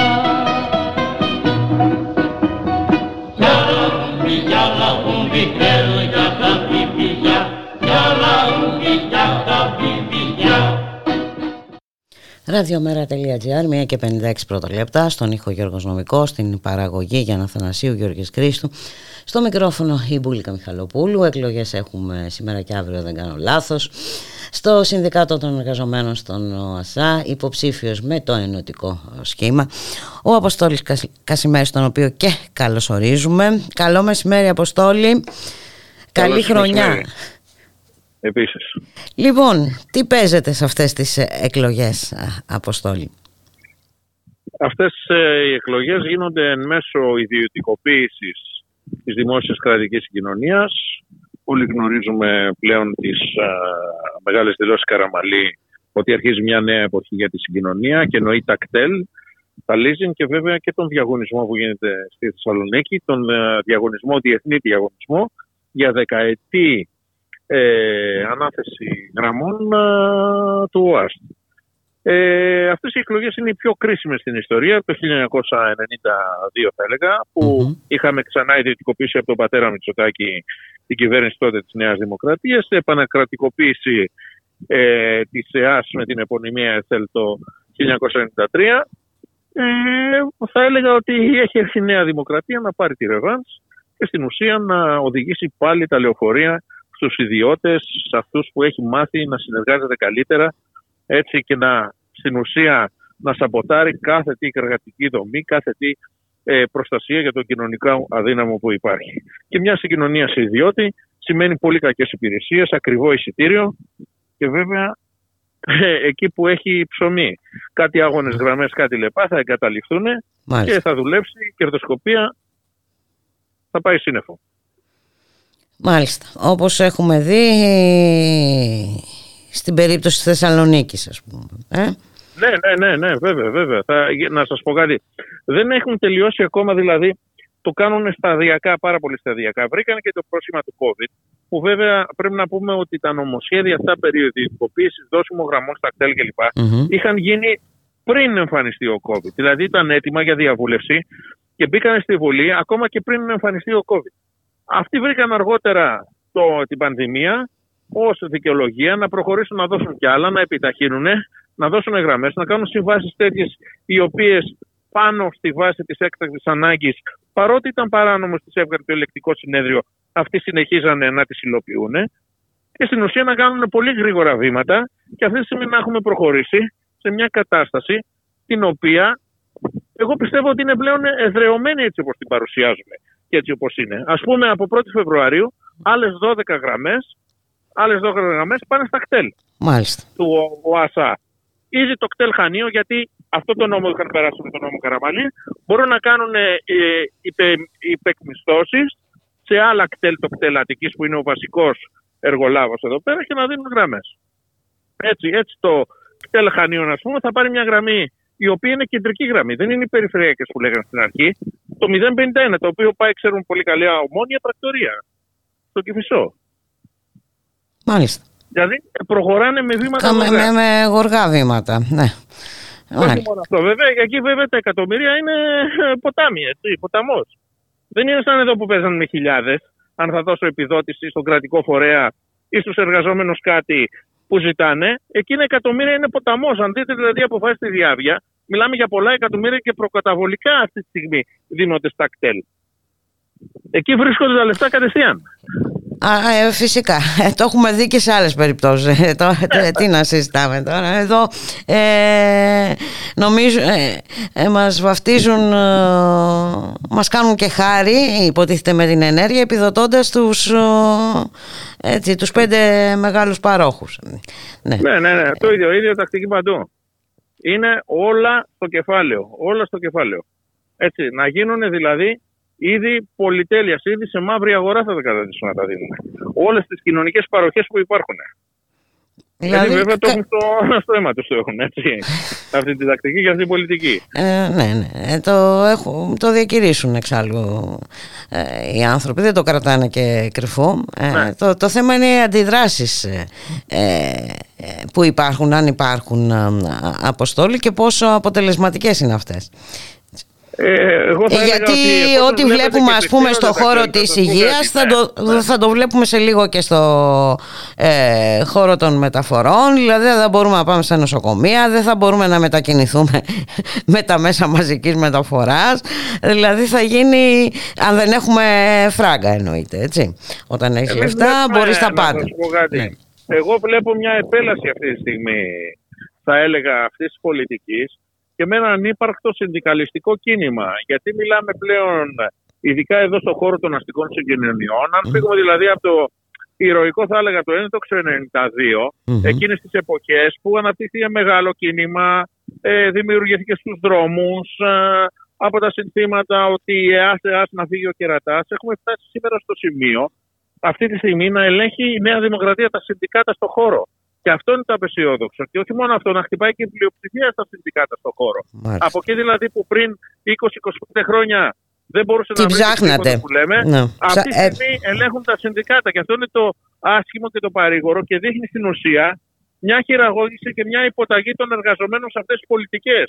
Που βέβαια εδώ δεν είναι, θα πρέπει να πούμε, ο μοναδικός υπεύθυνος η Νέα Δημοκρατία για αυτά που έχουν συμβεί. Φέρει και ευθύνες η κυβέρνηση του ΣΥΡΙΖΑ. Βέβαια με τη συνδικολόγηση που υπέγραψε και Πολλά δεινά προκλήθηκαν. Βέβαια έδωσε χτήμα στον συνδικαλισμό. Έτσι, δηλαδή καταστράφει, κατέρευσε όλο αυτό εδώ. Από το 2015 και μετά αποδιοργανώθηκε και το συνδικαλιστικό κίνημα και βρήκε ευκαιρία να εισχωρήσει η δεξιά πολιτική που δεν θα το έλεγα εγώ δεξιό συνδικαλισμό, θα έλεγα στην ουσία το παραγωγηλίκι το οποίο κάνει και επιδίδεται. Και αυτή τη στιγμή έχουμε αυτή την εικόνα εδώ στον χώρο του ακόμα και αυτού του συνδικάτου εργαζομένων του ΑΣΑ. Που είναι ένα ιστορικό και ένα μεγάλο σωματείο με αγώνες κλπ. Απογοητευτικά τα πράγματα. Που πάει και χέρι-χέρι με την ακροδεξιά, έτσι. Ε, για πες μας.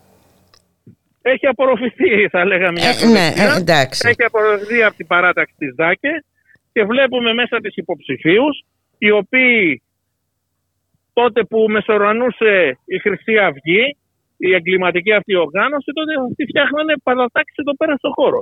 Και σήμερα όλοι αυτοί έχουν βρει καταφύγιο στο παράταξη, ας πούμε, της ΔΑΚΕ, της δεξιάς παράταξης. Μάλιστα. Μπορεί ο Μητσοτάκης να λέει ότι θα κάνει νόμο για να μην μπει το κόμμα του Καστιδιάρη στη Βουλή, αλλά φροντίζει ό,τι επομένει να το παίρνει αυτός. Ε, κοίτα, αυτή είναι διπλή η στόχευση, ε, Αποστόλη. Βέβαια, ε, ε, βέβαια. Έτσι, απ' την μια να το παίξει, ε, να προσελκύσει κεντρώους, ε, υποστηρίζοντας ότι πολεμά ε, την, ε, την ακροδεξιά και τη Χρυσή Αυγή εμπροκειμένου. από την άλλη προφανώς το κάνει, νομίζω ότι είναι προφανές ένας από τους λόγους τουλάχιστον, γιατί δεν είναι μόνο αυτό ο λόγος. Όμως να επισημανθούν και κινδυνοί και από άλλες παρατάξεις υποτίθεται ότι είναι στο χώρο της αριστεράς. Δεν νοείται να έχουν γίνει τέτοιες κινήσεις οι οποίες είναι πλέον Στην ουσία η υπόθαλψη τέτοιων προσώπων οι οποίοι έχουν παίξει καταλητικό Ενσωμάτωση, ναι, ναι, ναι, ενσωμάτωση. Ναι, ναι, και με ταγμάτων εφόδου μέσα από τους χώρους εργασίας κλπ. Αλλά στην ουσία και τα άλλα κόμματα θα πρέπει να λάβουν τις ευθύνες τους για τέτοιες ενέργειες. Και όχι να κοιτάνε καιροσκοπικά πώς θα πάρουν κανένα φασίστα απλώς για να του πάρουν την ψήφο τους. Δεν πρέπει να δίνουν κανένα βήμα στους φασίστες. Οι φασίστες πρέπει να φύγουν από τα συνδικάτα. Ούτε καν να είναι σαν μέλη. Γιατί αυτό είναι το επικίνδυνο. Οι εργαζόμενοι τι λένε για αυτά; Αλλά Οι εργαζόμενοι σας είπα πως είναι το κλίμα αυτή τη στιγμή. Κατάλαβα. Έτσι, οι εργαζόμενοι αυτή τη στιγμή είναι οι ίδιοι χειραγωγούμενοι, είναι εκφοβισμένοι από την ίδια τη διοίκηση. Αν σκεφτείτε ότι σαν διοικητή μας έχουν φέρει στην οσή έναν από την ομάδα Σαμαρά, τη σκληρή ομάδα Σαμαρά, μαζί με Μπαλτάκο, Φαΐλο, Κρανιδιώτη και λοιπά, τον Στέφανο Αγιάσογλου, μπορείτε να βγάλετε το συμπέρασμα. Τα έχουμε πει άλλωστε και σε παλιότερη εκπομπή, Μμμ, μμμ. ότι ακόμα και όταν γύρισε από την απόσπαση αποσπασμένος υπάλληλος της ΟΣΥ, ο οποίος ήταν υπεύθυνος ασφαλείας στα γραφεία της Χρυσής Αυγής, ο κύριος Αγιάσογλου δεν παρέλειψε να το αναθέσει αμέσως καθήκοντα τμήματάρχη. Μόλις γύρισε Μάλιστα. στην εταιρεία. Αυτή την αντιμετώπιση έχουν, κυρία Μπουλικά. Επιβράβευση. Οπότε επί της βλέπετε ουσίας. πώς λειτουργεί αυτή η εταιρεία. Το βλέπετε πώς λειτουργεί αυτή η εταιρεία. Και τώρα τι περιμένετε, τι, τι, τι περιμένεις από τις εκλογές; Ε, που- Οι συγχετισμοί βέβαια είναι δύσκολοι, όπως μας ε, είναι πάρα πολύ εξήγησες. δύσκολη, βεβαίως. Γιατί το σύνθημα και η κατεύθυνση δίνεται από την ίδια τη διοίκηση. Με μια διοίκηση στην ουσία η οποία αυτή τη στιγμή χειραγωγεί κατευθύνει τους εργαζόμενους μέσα από την καθημερινή διαχείριση, μέσα θα λέγαμε από τις υποδιευθύνσεις, τις περιφερειακές υποδιευθύνσεις, οι οποίες αυτές ρυθμίζουν την καθημερινότητα. Και οι συνδικαλιστές οι συγκεκριμένοι που ανήκουν σε αυτή την πολιτική παράταξη, παίζοντας το ρόλο παραγόντων, εκμεταλλεύονται αυτή την κατάσταση και εξυπηρετούν και τη διοίκηση και τους δικούς τους σκοπούς. Οι μικρές παρατάξεις αριστερές μάχονται για την επιβίωση. Επιβίωση ίσα ίσα για να μπουν μέσα στο διοικητικό συμβούλιο. Τουλάχιστον υπάρχει μια σύμπραξη, μια συμμαχία Όχι, ικανοποιητική. δεν υπάρχει καθόλου σύμπραξη. Δεν Δεν, υπάρχει. υπάρχει δυστυχώς. Και δεν μπορούσαμε ούτε σε αυτή να φτάσουμε, ας πούμε. Ούτε καν δηλαδή στα διάλογο. Έχουμε ένα κουκουέ το οποίο είναι αρνητικό, ένα πάμε το οποίο είναι αρνητικό. Για ποιο Ζει λόγο, μέσα στον Α, απομονισμό Αποστολή, της. ε, τι, τι, Ε, για τι το λόγο τον επικαλείται. οποίο κάνει... Επικαλείται ότι εμείς δεν δεχόμαστε τέτοιου είδους συνεργασία με δικά σας προγράμματα κλπ. Έρχεστε μέσα και μπαίνετε έναν εφόρο. Μάλιστα. Έτσι που βέβαια, εντάξει. Συνδικαλιστικά θα μπορούσε να γίνει κάτι διαφορετικά από ό,τι. Ε, ναι, γιατί δεν είναι διάλογος αυτός, δηλαδή εμείς βάζουμε τους όρους, εσείς ή του- ή τους δέχεστε ή σας απορρίπτουμε. Ε, ναι, εντάξει, αυτό δεν είναι ε, ε, προσπάθεια συμμαχίας και σύμπλευσης. Ναι. Και ούτε μπορούμε να συνεργαστούμε με, τους, με τα κόμματα, ας πούμε, τις τάσεις του ΣΥΡΙΖΑ που υπάρχουν εδώ, όταν αυτές οι τάσεις του ΣΥΡΙΖΑ είχαν, να το πω έτσι, βοηθήσει τότε εκείνη την κυβέρνηση, στην ουσία, στην παράδοση του μεγαλύτερου αμαξοστασίου του ελληνικού, το 2018, για να το πάρει ο Λάτσης αυτή τη στιγμή, να πουλάει μεζονέτες και βίλες και λοιπά και στην ουσία να λειτουργεί κερδοσκοπικά πάνω στη λε- λαϊκή περιουσία, έτσι και μάλιστα να μην έχει αναλάβει τις ευθύνες.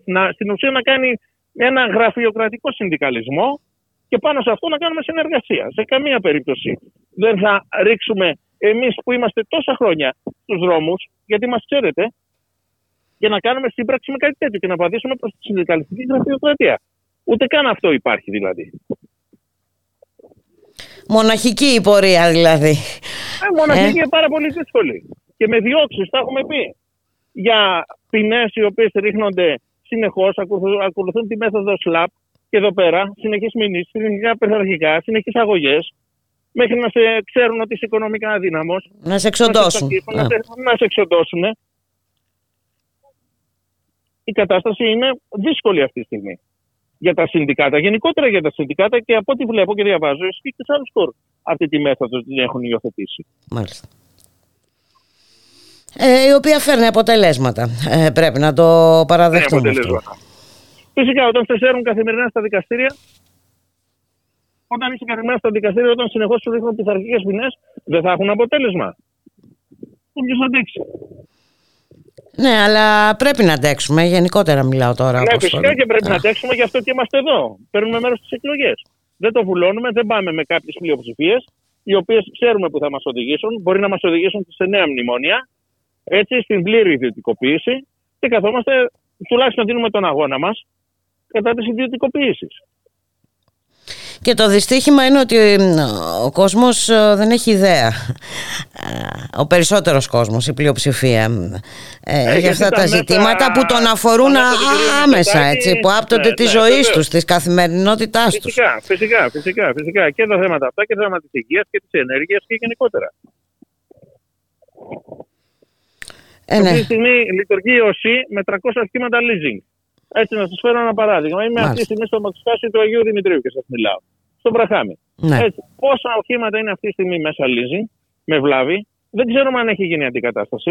Ανεβάζουμε κάθε τόσο φωτογραφίες το τι οχήματα φέρνει ο πάροχος, που έπρεπε κατευθείαν να βγει, να υπάρχει ρήτρα και σιγά σιγά να βγουν έκτοτοι όλοι αυτοί. Έχουν πλήρη κάλυψη από την κυβέρνηση σε ό,τι κάνουν. Και τα πληρώνουμε πάρα πολύ ακριβά, τα χρυσοπληρώνουμε και αυτή τη στιγμή δεν έχει τη συγκοινωνία που θα έπρεπε. Και δεν μας εξυπηρετούν κιόλας. Ναι. Ε, ναι. Μάλιστα. Αυτό είναι γεγονός. Τι να πω, να ευχηθώ το καλύτερο δυνατό αποτέλεσμα α, στις ε, εκλογές, Απόστολε. Ε, και όπως είπες και εσύ, συνεχ... είμαστε υποχρεωμένοι να συνεχίσουμε. Έτσι ακριβώς, γιατί πέρα από το αποτέλεσμα είναι η υποχρέωσή μας να συνεχίσουμε αυτή την κινηματική δουλειά. Να είμαστε παρόντες. Να μην πάρουμε κάποια αρνητική στάση απέναντι σε όποιο αποτέλεσμα και να βγει. Να συνεχίσουμε στην ουσία να αντιστεκόμαστε. Γιατί έστω και βλέπουν μια μικρή αντίσταση αυτή, δεν αισθάνονται και σίγουροι για τα βήματα που κάνουν. Και, και αυτό, αλλά και όσο υπάρχει αντίσταση, ε, υπάρχει και μέλλον. Ε, για, Φυσικά, για κάτι φυσικά, καλύτερο. φυσικά. Έτσι είναι. Φυσικά. Φυσικά. Φυσικά. Και αυτό επιδιώκουμε και αυτό κάνουμε. Δεν θα τους αφήσουμε έτσι. Και 5 και 10 να μείνουμε και 15 που λέμε εδώ με τους συνάδελφους θα είμαστε εκεί καθημερινά. Να μας βλέπουν ότι υπάρχουν. Να είναι με τη σκέψη μας. Και να είσαστε και καλά, α, Απόστολε. Σε Πάνω απ' ευχαριστώ. όλα. Σε ευχαριστώ πάρα πολύ για τη είστε καλά. συζήτηση. Ε, καλή επιτυχία, καλή συνέχεια. Να είστε καλά, ευχαριστώ. καλό, καλό Ευχαριστώ. κουράγιο. Να είστε καλά. Ευχαριστώ πάρα πολύ. Να είσαι καλά. Γεια χαρά. Γεια.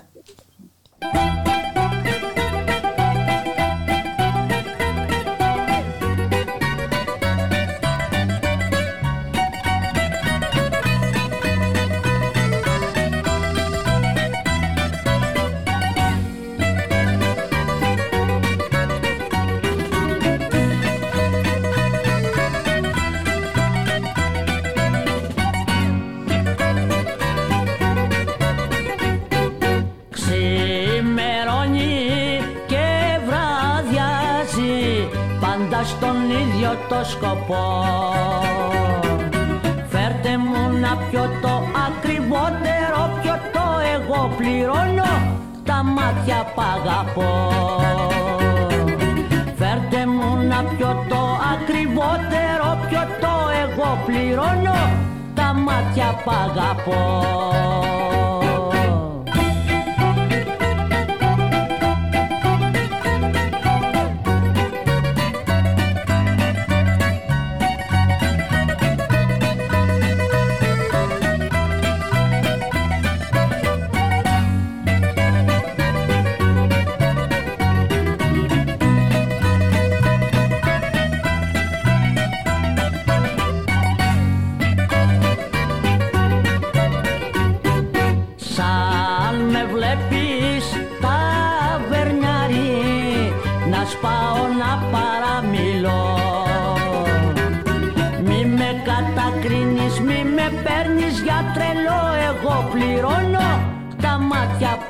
π' αγαπώ Μη με κατακρίνεις, μη με παίρνεις για τρελό. Εγώ πληρώνω τα μάτια π'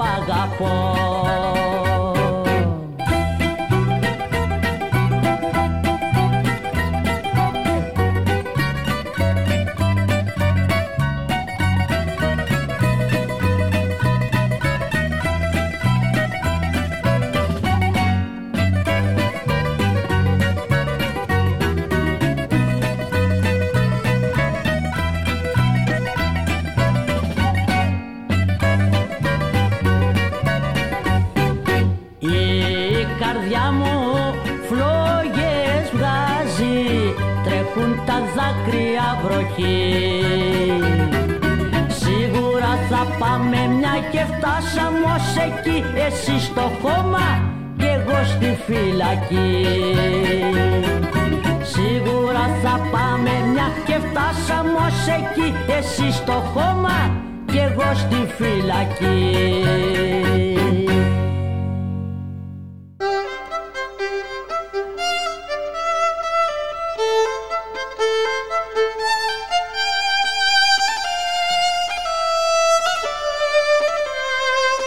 Ραδιομέρα. Η ανυπακοή στο ραδιόφωνο.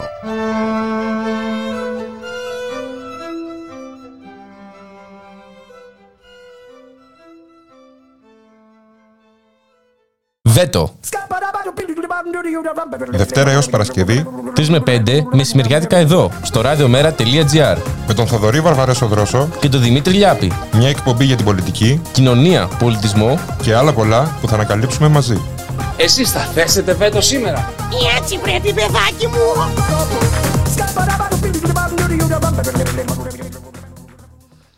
Ραδιομέρα.gr, 2 και 16 πρώτα λεπτά, στον ηχό Γιώργος Νομικό, στην παραγωγή Γιάννα Θανασίου, Γιώργης Χρήστου, στο μικρόφωνο η Μπουλίκα Μιχαλοπούλου. Εκλογές στις 14 Μαΐου στην Τουρκία, όπως ε, ανακοίνωσε σήμερα ο Ταγίπ Ερντογάν. Ε, εν ώψη των εκλογών είναι γνωστό ότι η εισαγγελέας επιδιώκει να α, κλείσει ε, το ΧΑΝΤΕΜΠΕ ε, κατηγορώντας το για σχέσεις με Κούρδους μαχητές ε, και κορυφώνοντας με αυτόν τον τρόπο την πολυετή καταστολή σε βάρος του τρίτου μεγαλύτερου ε, κόμματος του τουρκικού ου, κοινοβουλίου. Το μέλλον του ΧΑΝΤΕΜΠΕ δεν είναι καθόλου εξασφαλισμένο. Ο Ντερμιτάς, ο οποίος δεν είναι πλέον ε, ηγέτης του κόμματος αλλά περι- παραμένει σημαντική πολιτική φυσιογνωμία ε, παρά α, το γεγονός ότι βρίσκεται στην φυλακή από το 2016 δήλωσε ότι ο Ερντογάν και ο εθνικιστής εταίρος του ο Ντεβλέτ Μπαχτσελή βρίσκονται πίσω από τις νομικές ε, κινήσεις για το κλείσιμο του ΧΑΝΤΕΜΠΕ ε, ο στόχος αυτών των δύο ε, είναι να κερδίσουν τις ε, εκλογές δημιουργώντας κενό και χάος στην αντιπολίτευση εξασθενώντας το ΧΑΔΕΜΠΕ πριν από τις εκλογές. Ε, τονίζει ε, στις γραπτές απαντήσεις στους ερωτήσεις που του διαβιβάστηκαν και περιγράφει τη χρονική συγκυρία της υπόθεσης ως ευσυνείδητη πολιτική ε, επιλογή ε, σε σχόλιά του προς το πρακτορείο Reuters από τη φυλακή της Ανδριανούπολης στη βορειοδυτική ε, Τουρκία ο Ντερμιτάς ε, κάλεσε τον κύριο συνασπισμό της τουρκικής ε, αντιπολίτευσης να συνεργαστεί με το κόμμα του το φιλοκουρδικό κόμμα της Δημοκρατίας των Λαών ε, ε, και ώστε να κερδίσει τις προεδρικές και βουλευτικές ε, εκλογές. Έτσι έχουν κάπως τα πράγματα στην ε, Τουρκία. Ε, παράλληλος ο χρόνος εκλογικός για τις δύο χώρες.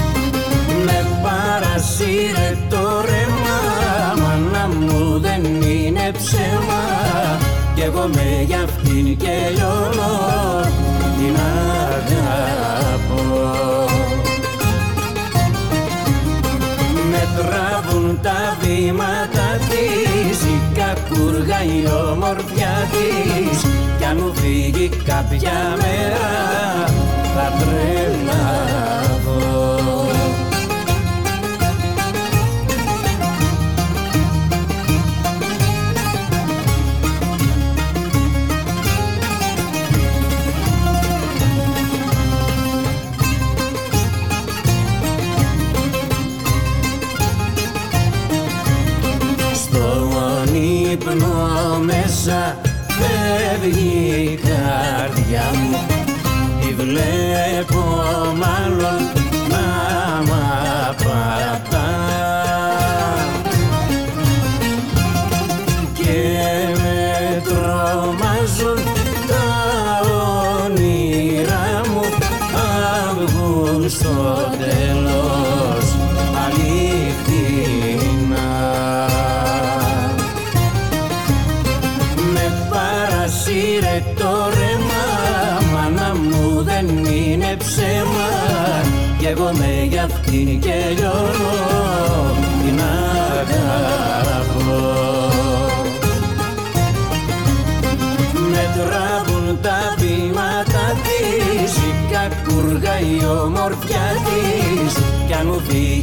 κάποια μέρα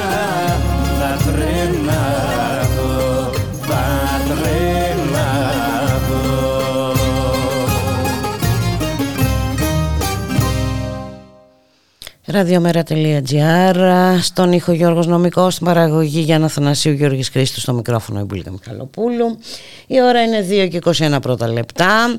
Καλώς ορίζουμε το Μιχάλη Κρυθαρίδη Εκπρόσωπο τύπου του ΜΕΡΑ25 Όχι στην αρχή σήμερα Αλλά στο τέλος. Γεια σου Μιχάλη καλώς σου μεσημέρι. Καλό μεσημέρι Μπουλίκα Καλό μεσημέρι και στις ακροάτες και τους ακροατές μας Ελπίζω να μου ακούτε καλά γιατί είμαι στο δρόμο λίγο, αλλά εντάξει. Α, μια, χα... μια χαράς σε ακούμε. Μια χαρά. Ελπίζω να μην σου δημιουργούμε πρόβλημα. όχι, όχι, όχι.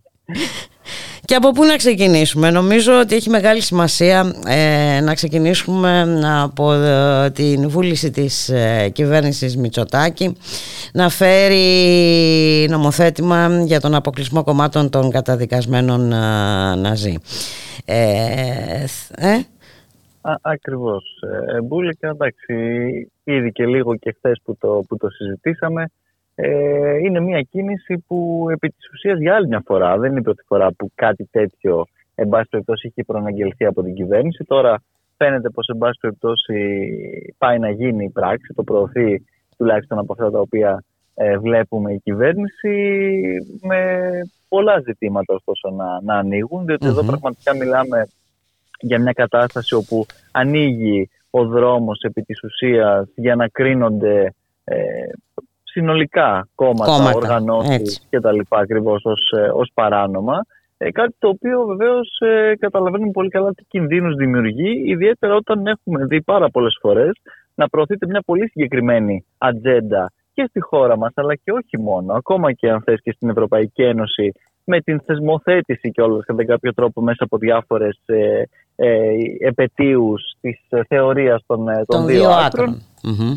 Ακριβώς κάτι το οποίο βέβαια και η κυβέρνηση πολλές φορές και τα κυβερνητικά στελέχη και μάλιστα και οι συγκεκριμένοι όπως ο κύριος ε, Βορύδης Τερυπίν, ο οποίος υποτίθεται θα είναι και ο εισηγητής της σχετικής τροπολογίας, ε, ούκο λίγες φορές έχουν αναπαράγει και συνολικά θα λέγαμε ότι πραγματικά είναι σίγουρα στις, στις στοχεύσεις και, και στη λογική. Προφανώς είναι στις στοχεύσεις ε, ναι, ε, και καταλαβαίνουμε ότι είναι ανοίγει ο δρόμος ας πούμε για να βρει εφαρμογή αυτή η απαράδεκτη θεωρία των δύο άκρων. Έτσι, που εξισώνει επί της ουσίας την φασιστική με την ε, κομμουνιστική ιδεολογία και δράση και όχι μόνο θα λέγαμε για κάτι θετή ριζοσπαστικό Ακριβώς, ακριβώς. Και, και βέβαια όλα αυτά και υπό έναν μανδύα μιας κυβέρνησης που δεν είναι ότι μας έχει δείξει ας πούμε ότι τάχα μου δίστεν και όλα σκόπτεται και αντιμάχεται το φασισμό και τον, ε, τον ναζισμό. Αντιθέτως αυτό το οποίο έχουμε δει είναι να υιοθετούνται μια σειρά από τέτοιες πρακτικές, ρητορικές και πολιτικές. Αυτό το οποίο έχουμε δει είναι επί της ουσίας έτσι στην πράξη να υποθάλπτονται πολλές φορές και ε, τέτοια εγκλήματα και με ρατσιστικό μίσος και μέσα στην Ελλάδα διάφοροι ε, φύλακες η και μια σειρά από τέτοια ε, πράγματα. Δεν, δεν είναι ότι μπορούμε να πιστέψουμε και σε οποιαδήποτε έστω σε οποιοδήποτε ψήγμα ειλικρίνειας προθέσεων του πλευρά τη κυβέρνηση, διότι πολύ απλά γνωρίζουμε ότι κάθε άλλο παρά αυτός ε, είναι ο, ο, ο, ο σκοπός και ο στόχος της. Σε κάθε περίπτωση, νομίζω ότι είναι δεδομένο ότι και εμείς, όπως και η κοινωνία συνολικά, αντιμάχεται όλα αυτά τα μορφώματα, τα αντιμάχεται πολιτικά, τα αντιμάχεται κοινωνικά, τα αντιμάχεται καθημερινά με τους αγώνες αντιφασιστικούς και ούτως ή άλλως αυτές ακόμα και οι διατάξεις, αν θέλεις, ξέρουμε πολύ καλά ότι εύκολα μπορούν να παρακαμφθούν με διάφορους νομικούς και νομικίστικου τρόπους και όρους. Άρα, πολύ απλά πιο πολλά θα είναι αυτά τα οποία θα ανοίξουν, αν θέλεις, σε βάρος συνολικά ενδεχομένως διαφόρων τέτοιων απαγορεύσεων, παρά ότι θα απαγορευτεί στην πράξη ε, ο καταδικασμένος εγκληματίας Κασιδιάρη ή οποιοδήποτε άλλος, ο οποίος προσπαθεί να πατήσει κιόλας πάνω και στις λογικές για να παρουσιαστεί και ως και ήρωας και ως εν πάση περιπτώσει. Ακριβώς. Ε, και δεν είναι μόνο αυτό, είναι και αντισυνταγματική μια τέτοια ε, ένα τέτοιο σχέδιο νόμου με, Μιχάλη. Έτσι, Ναι, και το έχουν επισημάνει, ε, γιατί ε, αρκετοί νομικοί κύκλοι, έχεις δίκιο σε αυτό. ε, γε- ναι, Και γιατί ο νόμος ε, σύμφωνα με το Σύνταγμα ε, δεν μπορεί να περιορίσει το εκλογικό δικαίωμα παρά μόνο συνέπεια μετάκλητης ποινικής καταδίκης για ορισμένα εγκλήματα. Ακριβώς, ακριβώς. Ε, να βάλουμε. Ε, μα- βέβαια μας έχει συνηθίσει σε αντισυνταγματικές ε, πράξεις αυτή εδώ η κυβέρνηση. Αλλά τώρα μιλάμε ότι α- ανοίγεται και ένα πολύ επικίνδυνο πεδίο. Μονοπάτι. Ε, Βέβαια, και όπως ας προσπαθεί να- πούμε εντάσσεται μ, οτιδήποτε μπορεί να ενταχθεί έτσι στο, και στον νέο νόμο ε, για την ΑΕΠ ε, Ακριβώς, στο κεφάλαιο λόγω της εθ- εθνικής περί ασφαλείας. εθνικής ασφάλειας Ε, βέβαια, Ε, κάτι βέβαια. ανάλογο ε, ε, Ακριβώς, ακριβώς. Μα ξέρεις, είναι γενικότερα αυτή η λογική, όπου και καλά τάχα μου δίθεν πάμε να προασπίσουμε κάτι, δημιουργώντας μια γενική έννοια η οποία μπορεί να συμπεριλάβει μέσα τα πάντα και στο τέλος της μέρας, έτσι, αυτό, αυτή είναι και η λογική ακόμα και του τρομονόμου, αν θέλεις.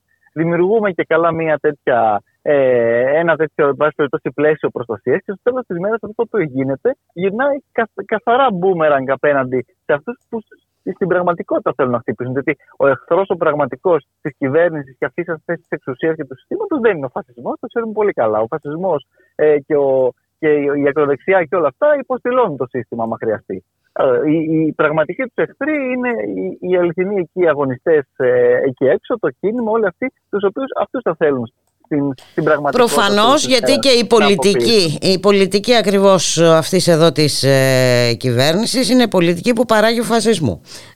Ακριβώς, ακριβώς. Και, το, και παράγει και συντηρεί και υποθάλπτει ε, και, και, και προωθεί. Δεν είναι... Και, και, και συνολικά αυτή η- ήταν και είναι η, η στρατηγική και θυμόμαστε πολύ καλά ότι ακόμα και τότε που η Χρυσή Αυγή είχε φτάσει εν πάση περιπτώσει, ε, σε όλα αυτά τα, τα ιδεχτή εγκλήματα έπρεπε να γίνουν μια σειρά από τέτοιες ε, καταστάσεις και να έχουμε δύο δολοφονίες. Βέβαια. Και, μετά από πολλές υποθέσεις που είχαν μείνει στα συρτάρια ε, του Και- και χρόνια. κυρίου Δένδια τότε. του κυρίου Δένδιαν, βέβαια. Και, και μετά μας λέγανε ότι η τάχα μου δήθεν ε, ήταν ο, η κυβέρνηση του κυρίου Σαμαρά που προώθησε ε, την, ε, την καταδίκη και, και όλα αυτά τα οποία ακούγαμε. Και βέβαια, επίσης, Μπούλικα, επειδή έθεσε και το νομικό ζήτημα, αν θέλεις, εδώ υπάρχει ούτως ή άλλως η πρόβλεψη αυτή για, το, για τον, ε, στο, στο- στον εκλογικό νόμο ότι ο, ο Άριος Πάγος κανονικά ούτως ή άλλως κάνει αυτόν τον έλεγχο, τον προκαταρτικό του κατά πόσο κάποιος, εν πάση περιπτώσει, αντιστρατεύεται ιδεολογικά το πολίτευμα, τη δημοκρατία. Άρα το να, να πεις ότι αυτό θα γίνεται κάθε φορά, όχι με την ίδρυση ενός κόμματος, αλλά κάθε, σε κάθε εκλογική διαδικασία, από τον Άριο Πάγο καταλαβαίνουμε ε, τι περιθώρια πραγματικά αφήνει κάτι τέτοιο για την ίδια μετά, για το ίδιο το, το, το πολιτικό ακριβώς ε, δικαίωμα. Άρα για μας α, α, αποτελεί, όπως και θεωρούμε και συνολικά για την κοινωνία, σαφώς προτεραιότητα το να αντιπαλέψουν όλα αυτά τα, τα μορφώματα, αλλά δεν είναι ο δικαστικός δρόμος αυτός ο οποίος ε, θα λύσει αυτά, αυτές τις, ε, τις καταστάσεις. Και ο δικαστικός δρόμος ακόμα, εκεί που όντως υπάρχει και το περιθώριο της ε, λύσης που ανέφερες και εσύ με την αμετάκλητη απόφαση και όλα τα σχετικά, αυτό είναι κάτι το οποίο ε, σαφώς και, και, και, και υπάρχει και αν θες και εκεί μπορεί, μπορούμε να δούμε κάποια πράγματα. Αλλά το να λέμε ότι επί της ουσίας θα, θα βγάλουμε κάτι τέτοιο το οποίο μπορεί να χωρέσει τα πάντα στη συνέχεια μέσα, ειδικά αν θες και όπως πρώτο ε, συζητήθηκε και κατατίθεται από την, από την κυβέρνηση, αλλά ακόμα και με την αντιπρόταση του, του ΣΥΡΙΖΑ. ΣΥΡΙΖΑ, όπου επί της ναι, ουσίας- θα ήθελα Ναι, ένα δεν σχόλιο είναι- γι' αυτό Μιχάλη, Ναι, γιατί... μα- μ, μα- ναι. Μα και αυτό εντάξει, δεν είναι κάτι το οποίο μπορείς στην πράξη ούτε να, να φωτογραφίσεις επακριβώς τίποτα από όλα αυτά. Και επίσης ξέρουμε πολύ καλά, ξαναλέω, ότι όλα αυτά τα μορφώματα και το ξέρουν και αυτοί οι ίδιοι πάρα πολύ καλά, λειτουργούν με διάφορους τρόπους. Και, μα- και άλλους μπορούν να βάλουν μπροστά. Και προφανώς δεν θα λέει κανένας πάνω στην, ε, στην επιγραφή και στην ε, ιδεολογία και στο καταστατικό του ότι είμαστε ναζιστές. Τι, τι, τι συζητάμε τώρα. Δεν είναι.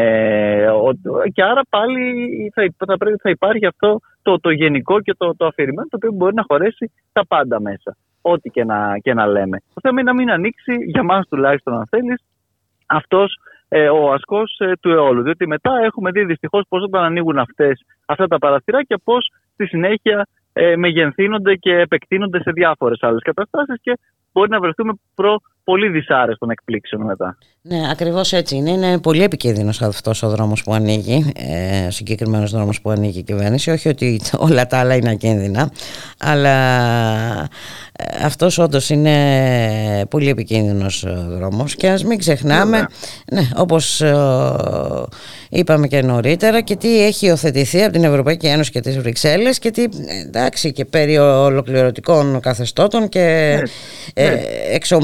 Εξομοίωσης ας πούμε του βέβαια, φασισμού με τον κομμουνισμό. Πολύ ε, όταν, όταν είναι αυτή η επίσημη γραμμή του, του Ευρωιερατείου με τις διάφορες αυτές, έτσι ξαναλέω, φιέστες, τις παντελώς ανιστόρητες, ε, φαντάσου και εδώ μετά στη συνέχεια και ειδικά έχοντας, αν θες και αυτές τις κυβερνήσεις του ναι σε όλα, σε αυτά τα, τα δόγματα και αυτές τις λογικές, ε, που μπορεί ε, να φτάσουμε μπουλικά. Γι' αυτό πρέπει, δεν ξέρω, ε, κάτι πρέπει να κάνουμε. να αντιταχθούμε στεναρά. Βέβαια και, και, και σε καμία περίπτωση δεν πρέπει να πέσουμε στην, στην παγίδα την οποία προσπαθεί να στήσει η κυβέρνηση έτσι που ε, η ίδια κυβέρνηση με τον κύριο Βορύδη ξαναλέω που εντάξει δεν... Ε, ο οποίος μας έχει πει εξάλλου έτσι ότι δεν πρέπει να ξαναβρεθεί στην εξουσία με οποιαδήποτε μορφή η αριστερά. Ε, γιατί οι λοιπόν. ιδέες της είναι λατωματικές. Ε, βέβαια, βέβαια. Και ε, το έχει πει ευθαρσώ και συνολικά η κυβέρνηση δεν, δεν το κρύβει. Και, και πολλές φορές όταν, όταν είχαν ξανατεθεί τέτοια ζητήματα μπουλικά, πολλοί από την πλευρά αυτή της συντηρητικής παράταξης είχαν εκφράσει ότι μα υπάρχουν και άλλα κόμματα που, εν πάση περιπτώσει, ε, δεν ε, ασπάζονται το, το, το, το, το αστικό αυτό πολίτευμα με τον τρόπο με τον οποίο λειτουργεί και αυτή, την, ε, αυτή τη μορφή της δημοκρατίας. Οπότε εντάξει, είναι όντως βούτυρο στο ψωμί όλων αυτών. Να κάνουμε ένα διάλειμμα; Βέβαια.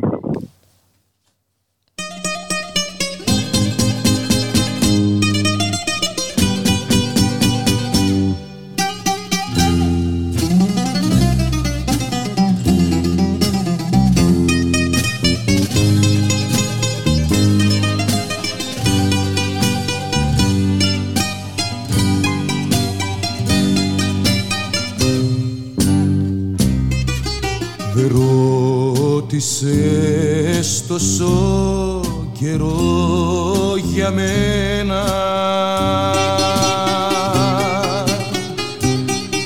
Πως πέρασα τρελή στη ξενιτιά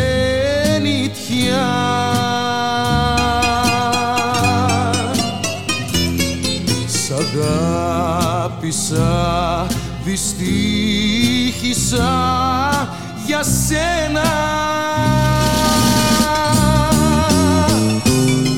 Και σέρνουμε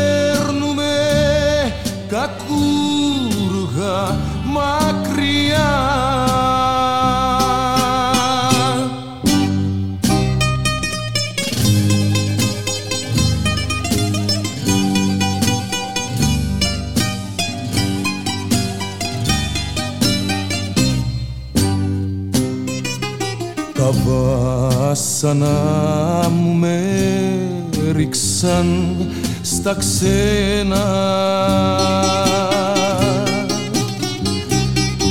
Και με έχουν στη ζωή κατάδικο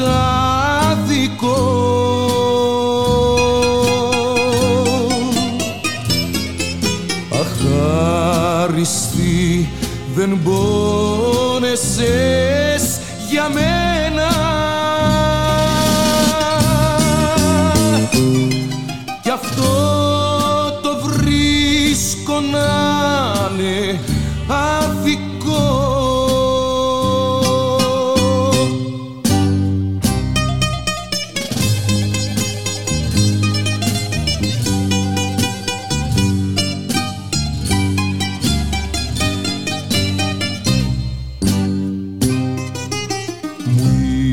είπανε πως ζεις ευτυχισμένη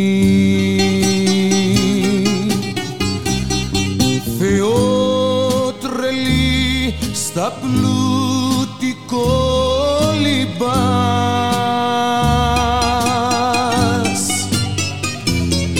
Μα μια κατάρα πάντα θα σε δέρνει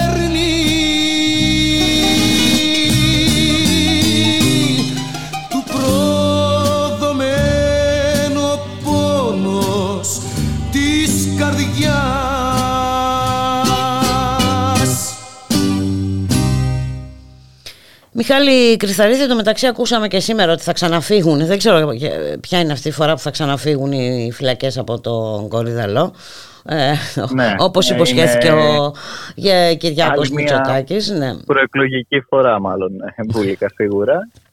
Ναι, ε, διότι κάτι έπρεπε να, να πει προφανώς ο κ. Μητσοτάκης στην επίσκεψη στον Κορυδαλό σε μια περιοχή η οποία, εν πάση περιπτώσει, δεν είναι και πολύ ευνοϊκή για την, ε, για την κυβέρνηση. Από εκεί έπειτα Μπούλικα την πολιτική της κυβέρνησης ε, στο κομμάτι τη- του σοφρονισμού, έτσι, στο κομμάτι των ε, ε, καταστημάτων ε, κράτης και των φυλακών, το έχουμε δει να εξελίσσεται όλο το διάστημα Μμμ. με απίστευτο μισανθρωπισμό, με μια αντιμετώπιση των κρατουμένων ε, με, με, με τρόπους πραγματικά παντελώς υπάνθρωπους και βέβαια και η κατάσταση στις φυλακές και εκεί είναι διαχρονική η ευθύνη όλων των, ε, των κυβερνήσεων. Είναι α- αδιανόητη και παράδεκτη με πάμπολες καταδίκες για τη χώρα μας για αυτές τις, ε, τις συνθήκες διότι ο κρατούμενος στερείται μόνο της ελευθερίας του και όχι της αξιο, αξιοπρέπειάς του. Α, ο κύριος Μητσοτάκης ε, τώρα στο, ε, στη, στη λήξη της ε, θητείας του θυμήθηκε τις, ε, τις φυλακές σε Κορυδαλού την ώρα που ε, όπως ε, ξαναλέω είδαμε και από την ε, Γενική Γραμματέα του τότε της αντικλιματικής πολιτικής αλλά και συνολικά από την πολιτική την οποία άσκησε Και τι δεν πώς έχουμε ακόμα δει όλα αυτά τα Ε, βέβαια. χρόνια.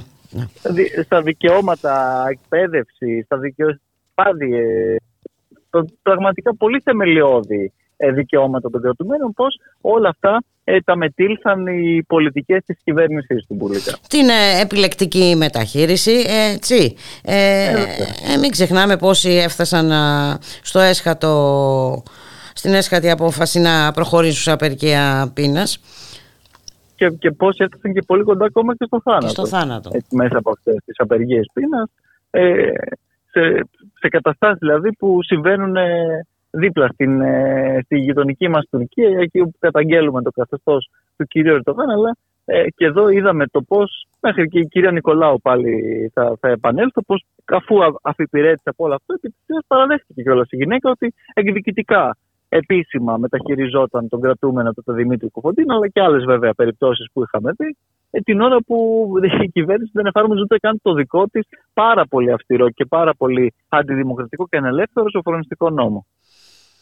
Έτσι ακριβώς είναι Μιχάλη ε, και βέβαια ε, εντάξει θα ακούσαμε για αύξηση μισθών έτσι ε, και διάφορα άλλα ε, τα οποία θα ακούμε όλο και συχνότερα βέβαια όσο πηγαίνουμε σε, προς τις ε, εκλογές ε, και είχαμε και ένα δανεισμό χθες έτσι με υψηλό επιτόκιο Ναι, ναι. για να έρθουμε λίγο και Αλλά στα με πανηγύρια από την κυβέρνηση, έτσι. Ακριβώς, με πολύ υψηλό επιτόκιο και παρόλα αυτά έχουμε εδώ λες και συν- συντελέστηκε καμία φοβερή και τρομερή επιτυχία από το οικονομικό επιτελείο. Εντάξει, είναι δεδομένο ότι εκεί πάμε πλέον, διότι και η κατάσταση των, των επιτοκίων είναι δεδομένη, αλλά και η κατάσταση της ελληνικής οικονομίας δεν είναι όπως την παρουσιάζει η κυβέρνηση. Αλλά εντάξει, μιλάμε έτσι για, για, για απίστευτες καταστάσεις. Όταν Με αυτές τις συνθήκες, παρόλα αυτά βλέπουμε πάλι ε, τους ε, κυρίους ε, Ταϊκούρα, τον κύριο Μητσοτάκη, όλους να, να μας παρουσιάζουν ότι καλώς βγήκαμε και πάλι και, και δανειστήκαμε με αυτόν τον τρόπο, ουσιαστικά να χρηματοδοτώντας ένα χρέος πολύ πιο ακριβά στην πράξη και, και στην ουσία, με ό,τι βέβαια αυτό συνεπάγεται, αλλά όλα αυτά όπως έχουμε πει μπουλίγα τα αφήνουν για μετά τις, ε, τις εκλογές, μέχρι τότε και κάποιες αυξήσεις θα πούνε και όλα αυτά τα οποία βλέπουμε ε, θα κάνουν. Όχι ότι και αυτές οι αυξήσεις δεν θα λύνουν το πρόβλημα, έχουμε δει τι ισχνές είναι στην, στην πράξη και στην ουσία όταν κάθε μέρα οι αυξήσεις στα ράφια του σούπερ μάρκετ είναι πολλαπλάσιες. Αλλά Ναι, ναι, και ακόμα όταν και βλέπουμε αυτά- συνέχεια στοιχεία για το ποιοι κερδίζουν, για μιλάμε για Ε, τρελά βέβαια. ε, ποσά, ε, οι αυξήσεις Βέβαια. εντωμεταξύ στα τρόφιμα έχουν ανέβει στο Θεό. Ε, μαζί και η κοροϊδία α, του καρτέλ περί καρτέλ προϊόντων σούπερ μάρκετς, έτσι. Ναι, ναι. Και τα Ε, παιχνίδια με, το και- καλά, με τα καλάθια του περιβόητο τα καλάθι καλάθια. του νοικοκυριού και το παιχνίδι. Υπάρχει και ένα άλλο σημείο, ότι μειώνεται και η ποσότητα ε, στις συσκευασίες. Βέβαια. Ε, Μιχάλη Κρυθαρίδη, είναι και αυτό ένα ζήτημα. Βέβαια, μειώνεται και η κατανάλωση, μειώνονται πάρα πολλά έτσι, και, και πολύ βασικά κιόλας μπουλικά αγαθά, αλλά σε όλα αυτά η απάντηση της κυβέρνησης είναι ότι έχει βρει την, ε, τη λύση, τη μαγική, τη φοβερή και τρομερή του καλαθιού που αντιγράφουν τώρα κιόλας οι, οι ξένοι που τρώγανε βελανίδια μέχρι τώρα προφανώς από τα, από τα δέντρα και ο, ο κύριος Γεωργιάδης είχε ανακαλύψει τον, ε, τον τροχό και τώρα θα λυθεί όλο το πρόβλημα το, το ενεργειακό της ακρίβειας του πληθωρισμού της Ευρώπης με τα, με τα καλάθια αυτά. Εντάξει, ε, πραγματικά για άλλη μια φορά, όχι μόνο στην, στη χώρα μας αλλά και συνολικά στην Ευρωπαϊκή Ένωση, ε, γελάει ο κόσμος την ώρα που βέβαια υποφέρει κιόλας ε, με, με όλη αυτή την ανυπαρξία επί της ουσίας οποιασδήποτε πραγματικής πολιτικής αντιμετώπισης της, ε, της ακρίβειας, πραγματικής πολιτικής αντιμετώπισης μπουλικα των συνεπειών που η ίδια η Ευρωπαϊκή Ένωση σε μεγάλο βαθμό επέβαλε στον εαυτό της μέσα από αυτές τις ανόητες κυρώσεις και μέσα από όλες αυτές τις Μμμ. διαδικασίες που σύρθηκε πίσω κιόλας από την Ουάσιγκτον και τον ΝΑΤΟ και οι οποίε στο τέλος της μέρας και τις γυρίσαν πίσω και καλεί και τους πολίτες τώρα να επομιστούν τα βάρη. βάρη. Γιατί ως συνήθως οι γνωστοί παρατρεχάμενοι εκεί θα τα επιρρύψουν στις πλάτες των πολλών. Μάλιστα με και με τους κολοσσούς του πετρελαίου να καταγράφουν την ίδια ώρα ρεκόρ ε, κερδών. Ε, μια χαρά όλα. Έτσι. Ακριβώς. Και η πράσινη μετάβαση και όλα μια χαρά. Και ο πόλεμος ε, συνεχίζεται. Ο, πο- ο πόλεμος συνεχίζεται. Σήμερα είχαμε Και και εκεί δεν βολές του έχουμε- Σεργέη Λαυρόφ ε, σε Ουάσιγκτον και Ευρώπη βέβαια. Ναι, ε, τι, ε, συνεχίζεται, νεκροί υπάρχουν, καταστροφές ε, γίνονται, αλλά Ακριβώς. κουβέντα δεν γίνεται παράλληλα για όλα μ, Ναι. αυτά. Έτσι είναι. Μπουλικα και κουβέντα δεν γίνεται παράλληλα επίσης για το πώς όλα αυτά πρέπει και μπορεί να σταματήσουν. Διότι πολύ απλά κανείς από ε, τους, ε, εν πάση περιπτώσει, ε, διαχειριστές και αυτής της κατάστασης, αυτοί που σε μεγάλο βαθμό εξώθησαν κιόλας και τον ε, ε, Ζελένσκι σε όλη αυτή την ε, ε, τότε, εν πάση περιπτώσει, π- πρόταση για υποβολή της χώρας στον ΝΑΤΟ και όλα τα σχετικά, δεν ενδιαφέρονται στην πράξη για την ειρήνευση. Αυτό το έχουν αποδείξει πάμπολες φορές και φαίνεται πως μια χαρά τους βολεύει και να συνεχίζουν να στέλνουν και διάφορα οπλικά συστήματα και να αναπαράγουν και ένα ολόκληρο κέντρο πάλι διάφορων ε, συμφερόντων, την ώρα που οι λαοί της Ευρώπης κυρίως πλήττονται, η Ευρώπη εξευτελίζεται με όλη αυτή την, την κατάσταση που πραγματικά δείχνει απόλυτο έλλειμμα ηγεσίας και βέβαια κατά τα άλλα η, η, η Ουάσιγκτον, το ΝΑΤΟ και οι, και οι υπόλοιποι έμποροι όπλων και, και ελπίδας πλύνουν και δεν. Κάνουν πάρτι ε, στις ε, πλάτες μας. Θα έχουμε και εκλογές Ναι. το Μάιο στην ε, Τουρκία, ανακοίνωσε σήμερα την Και, ημερομηνία. και κάνουν πάρτι στις πλάτες μας και με το LNG, έτσι. Ναι. Ε, ναι, Θα ναι. έχουμε Το τη- οποίο ναι, μάλιστα την μας ημερομηνία. υποστηρίζει η κυβέρνηση ότι είναι και... Και πράσινο. και... ναι, ναι, ναι, ναι. και πράσινο. Ναι. Που η εξόριξη του LNG είναι χειρότερη από την κανονική εξόριξη έτσι, των ε, υδρογονανθράκων. Την τυπική, εν πάση περιπτώσει, του μη υγροποιημένου. Εντάξει. Εντάξει, το δούλεμα που τρώμε δεν έχει όρια, ε, Μιχάλη Κρυθαρίδη. Ε, και την Ναι, ίδια που- ώρα η αντίθετη άποψη δεν υπάρχει πουθενά, εδώ, στα δικά μας, στα Ναι. συστημικά α, τουλάχιστον μέσα.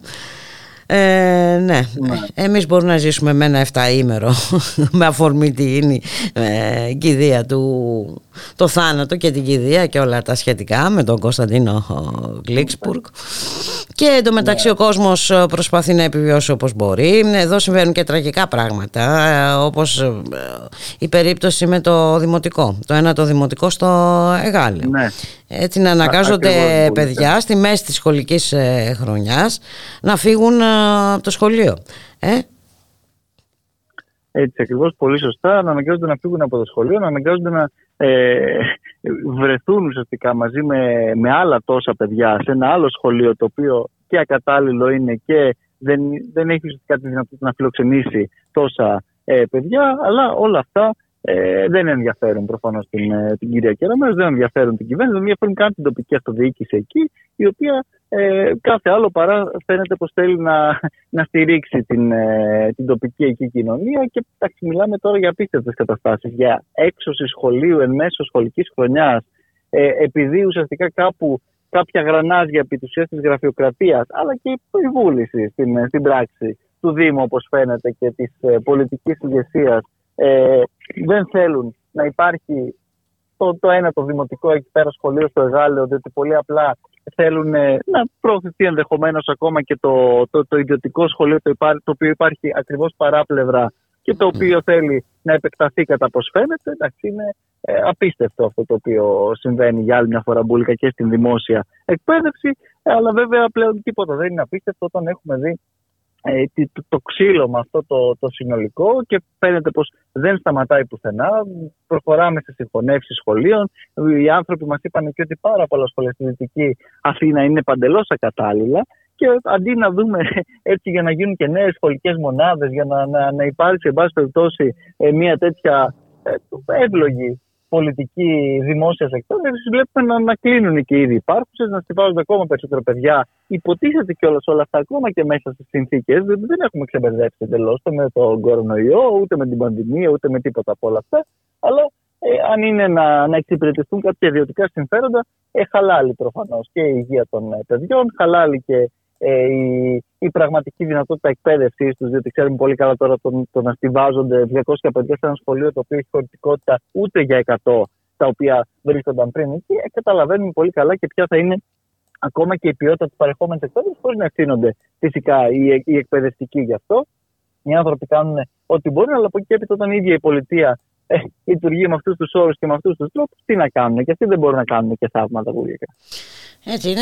Έλεγα και νωρίτερα ότι το ΜΕΡΑ25 κατέθεσε ε, ε, ε, τροπολογία για αυτό το Ακριβώς για να απαγορευτούν αυτές οι εξώσεις και να γίνουν ε, αυτό το οποίο αν θες, προτάθηκε και από το ίδιο το Υπουργείο για τη συγκεκριμένη περίπτωση, να γίνει επίταξη ε, του χώρου ουσιαστικά, να γίνει αναγκαστική εκμίσθωση Βέβαια, ενώ το Υπουργείο πρότεινε αυτή τη διέξοδο, η κυβέρνηση απέρριψε την σχετική τροπολογία ότου θαύματος.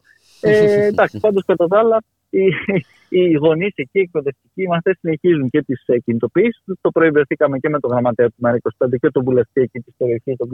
τον Αρσένη, που τρέχει όλη αυτή την, ε, την προσπάθεια ανάδειξης αυτού του, του ζητήματος. Γιατί όπως καταλαβαίνεις επίσης, δεν δίνεται σε αυτούς τους ανθρώπους και πουθενά βήμα για να μπορέσουν ε, στα συστημικά μέσα να, να εκφράσουν το, το πρόβλημά τους, το οποίο δεν είναι καθόλου αμεληταίο, αλλά κατά τα άλλα, εντάξει, και μάλιστα και όλα, όλα αυτά μπορεί, και γιατί και αυτό έχει μια σημασία, επειδή μας το επισημάνανε, ενώ το Δημοτικό Συμβούλιο σύσσωμο και ομόφωνα είναι απέναντι στο Δήμαρχο, Παρ' όλα αυτά, επειδή έχουμε αυτό το καθεστώς τώρα, όπου ο Δήμαρχος ε, άλλα μπορεί να λέει, άλλα το Δημοτικό Συμβούλιο, επειδή ελέγχει τι επιτροπές, τι περιβόητε με τον νόμο ε, του Με τον νόμο του κυρίου Βορύδη, ο οποίος δεν θέλει να εφαρμόσει και τις αποφάσεις ε, τους, του Συμβουλίου της Επικρατείας. Θέλει να τις εφαρμόσει κατά το δοκούν, κατά το ναι, πώς τον ναι, βολεύουν. Ναι, προφανώς. Ναι, ναι, ναι.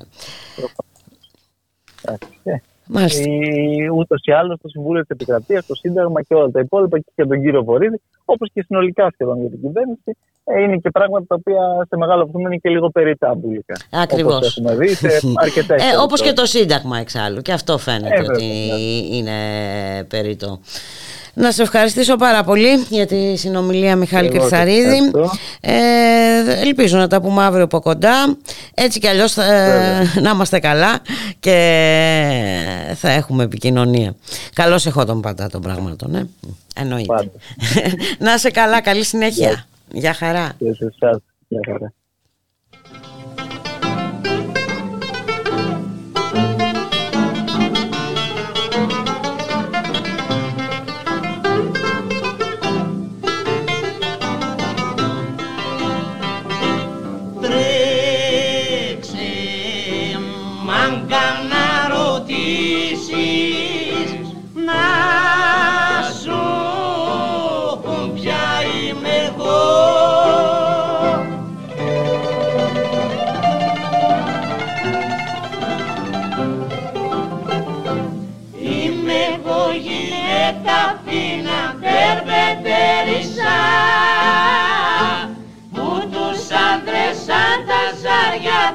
Τους βεβαίρισα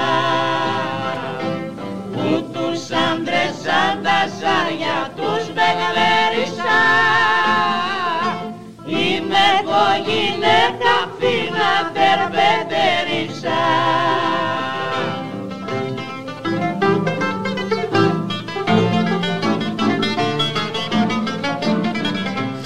Και εδώ ήρθε η ώρα να σας αποχαιρετήσουμε, να σας ευχηθούμε να είστε όλες και όλοι καλά.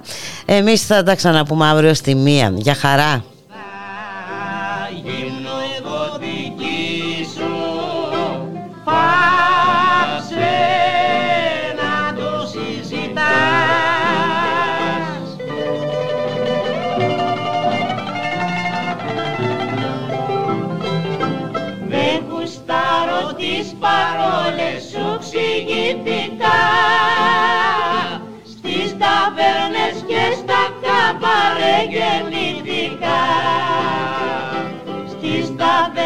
Και στα καμπαρέ γεννητικά Δεν γουστάρω τις παρόλες σου ξηγητικά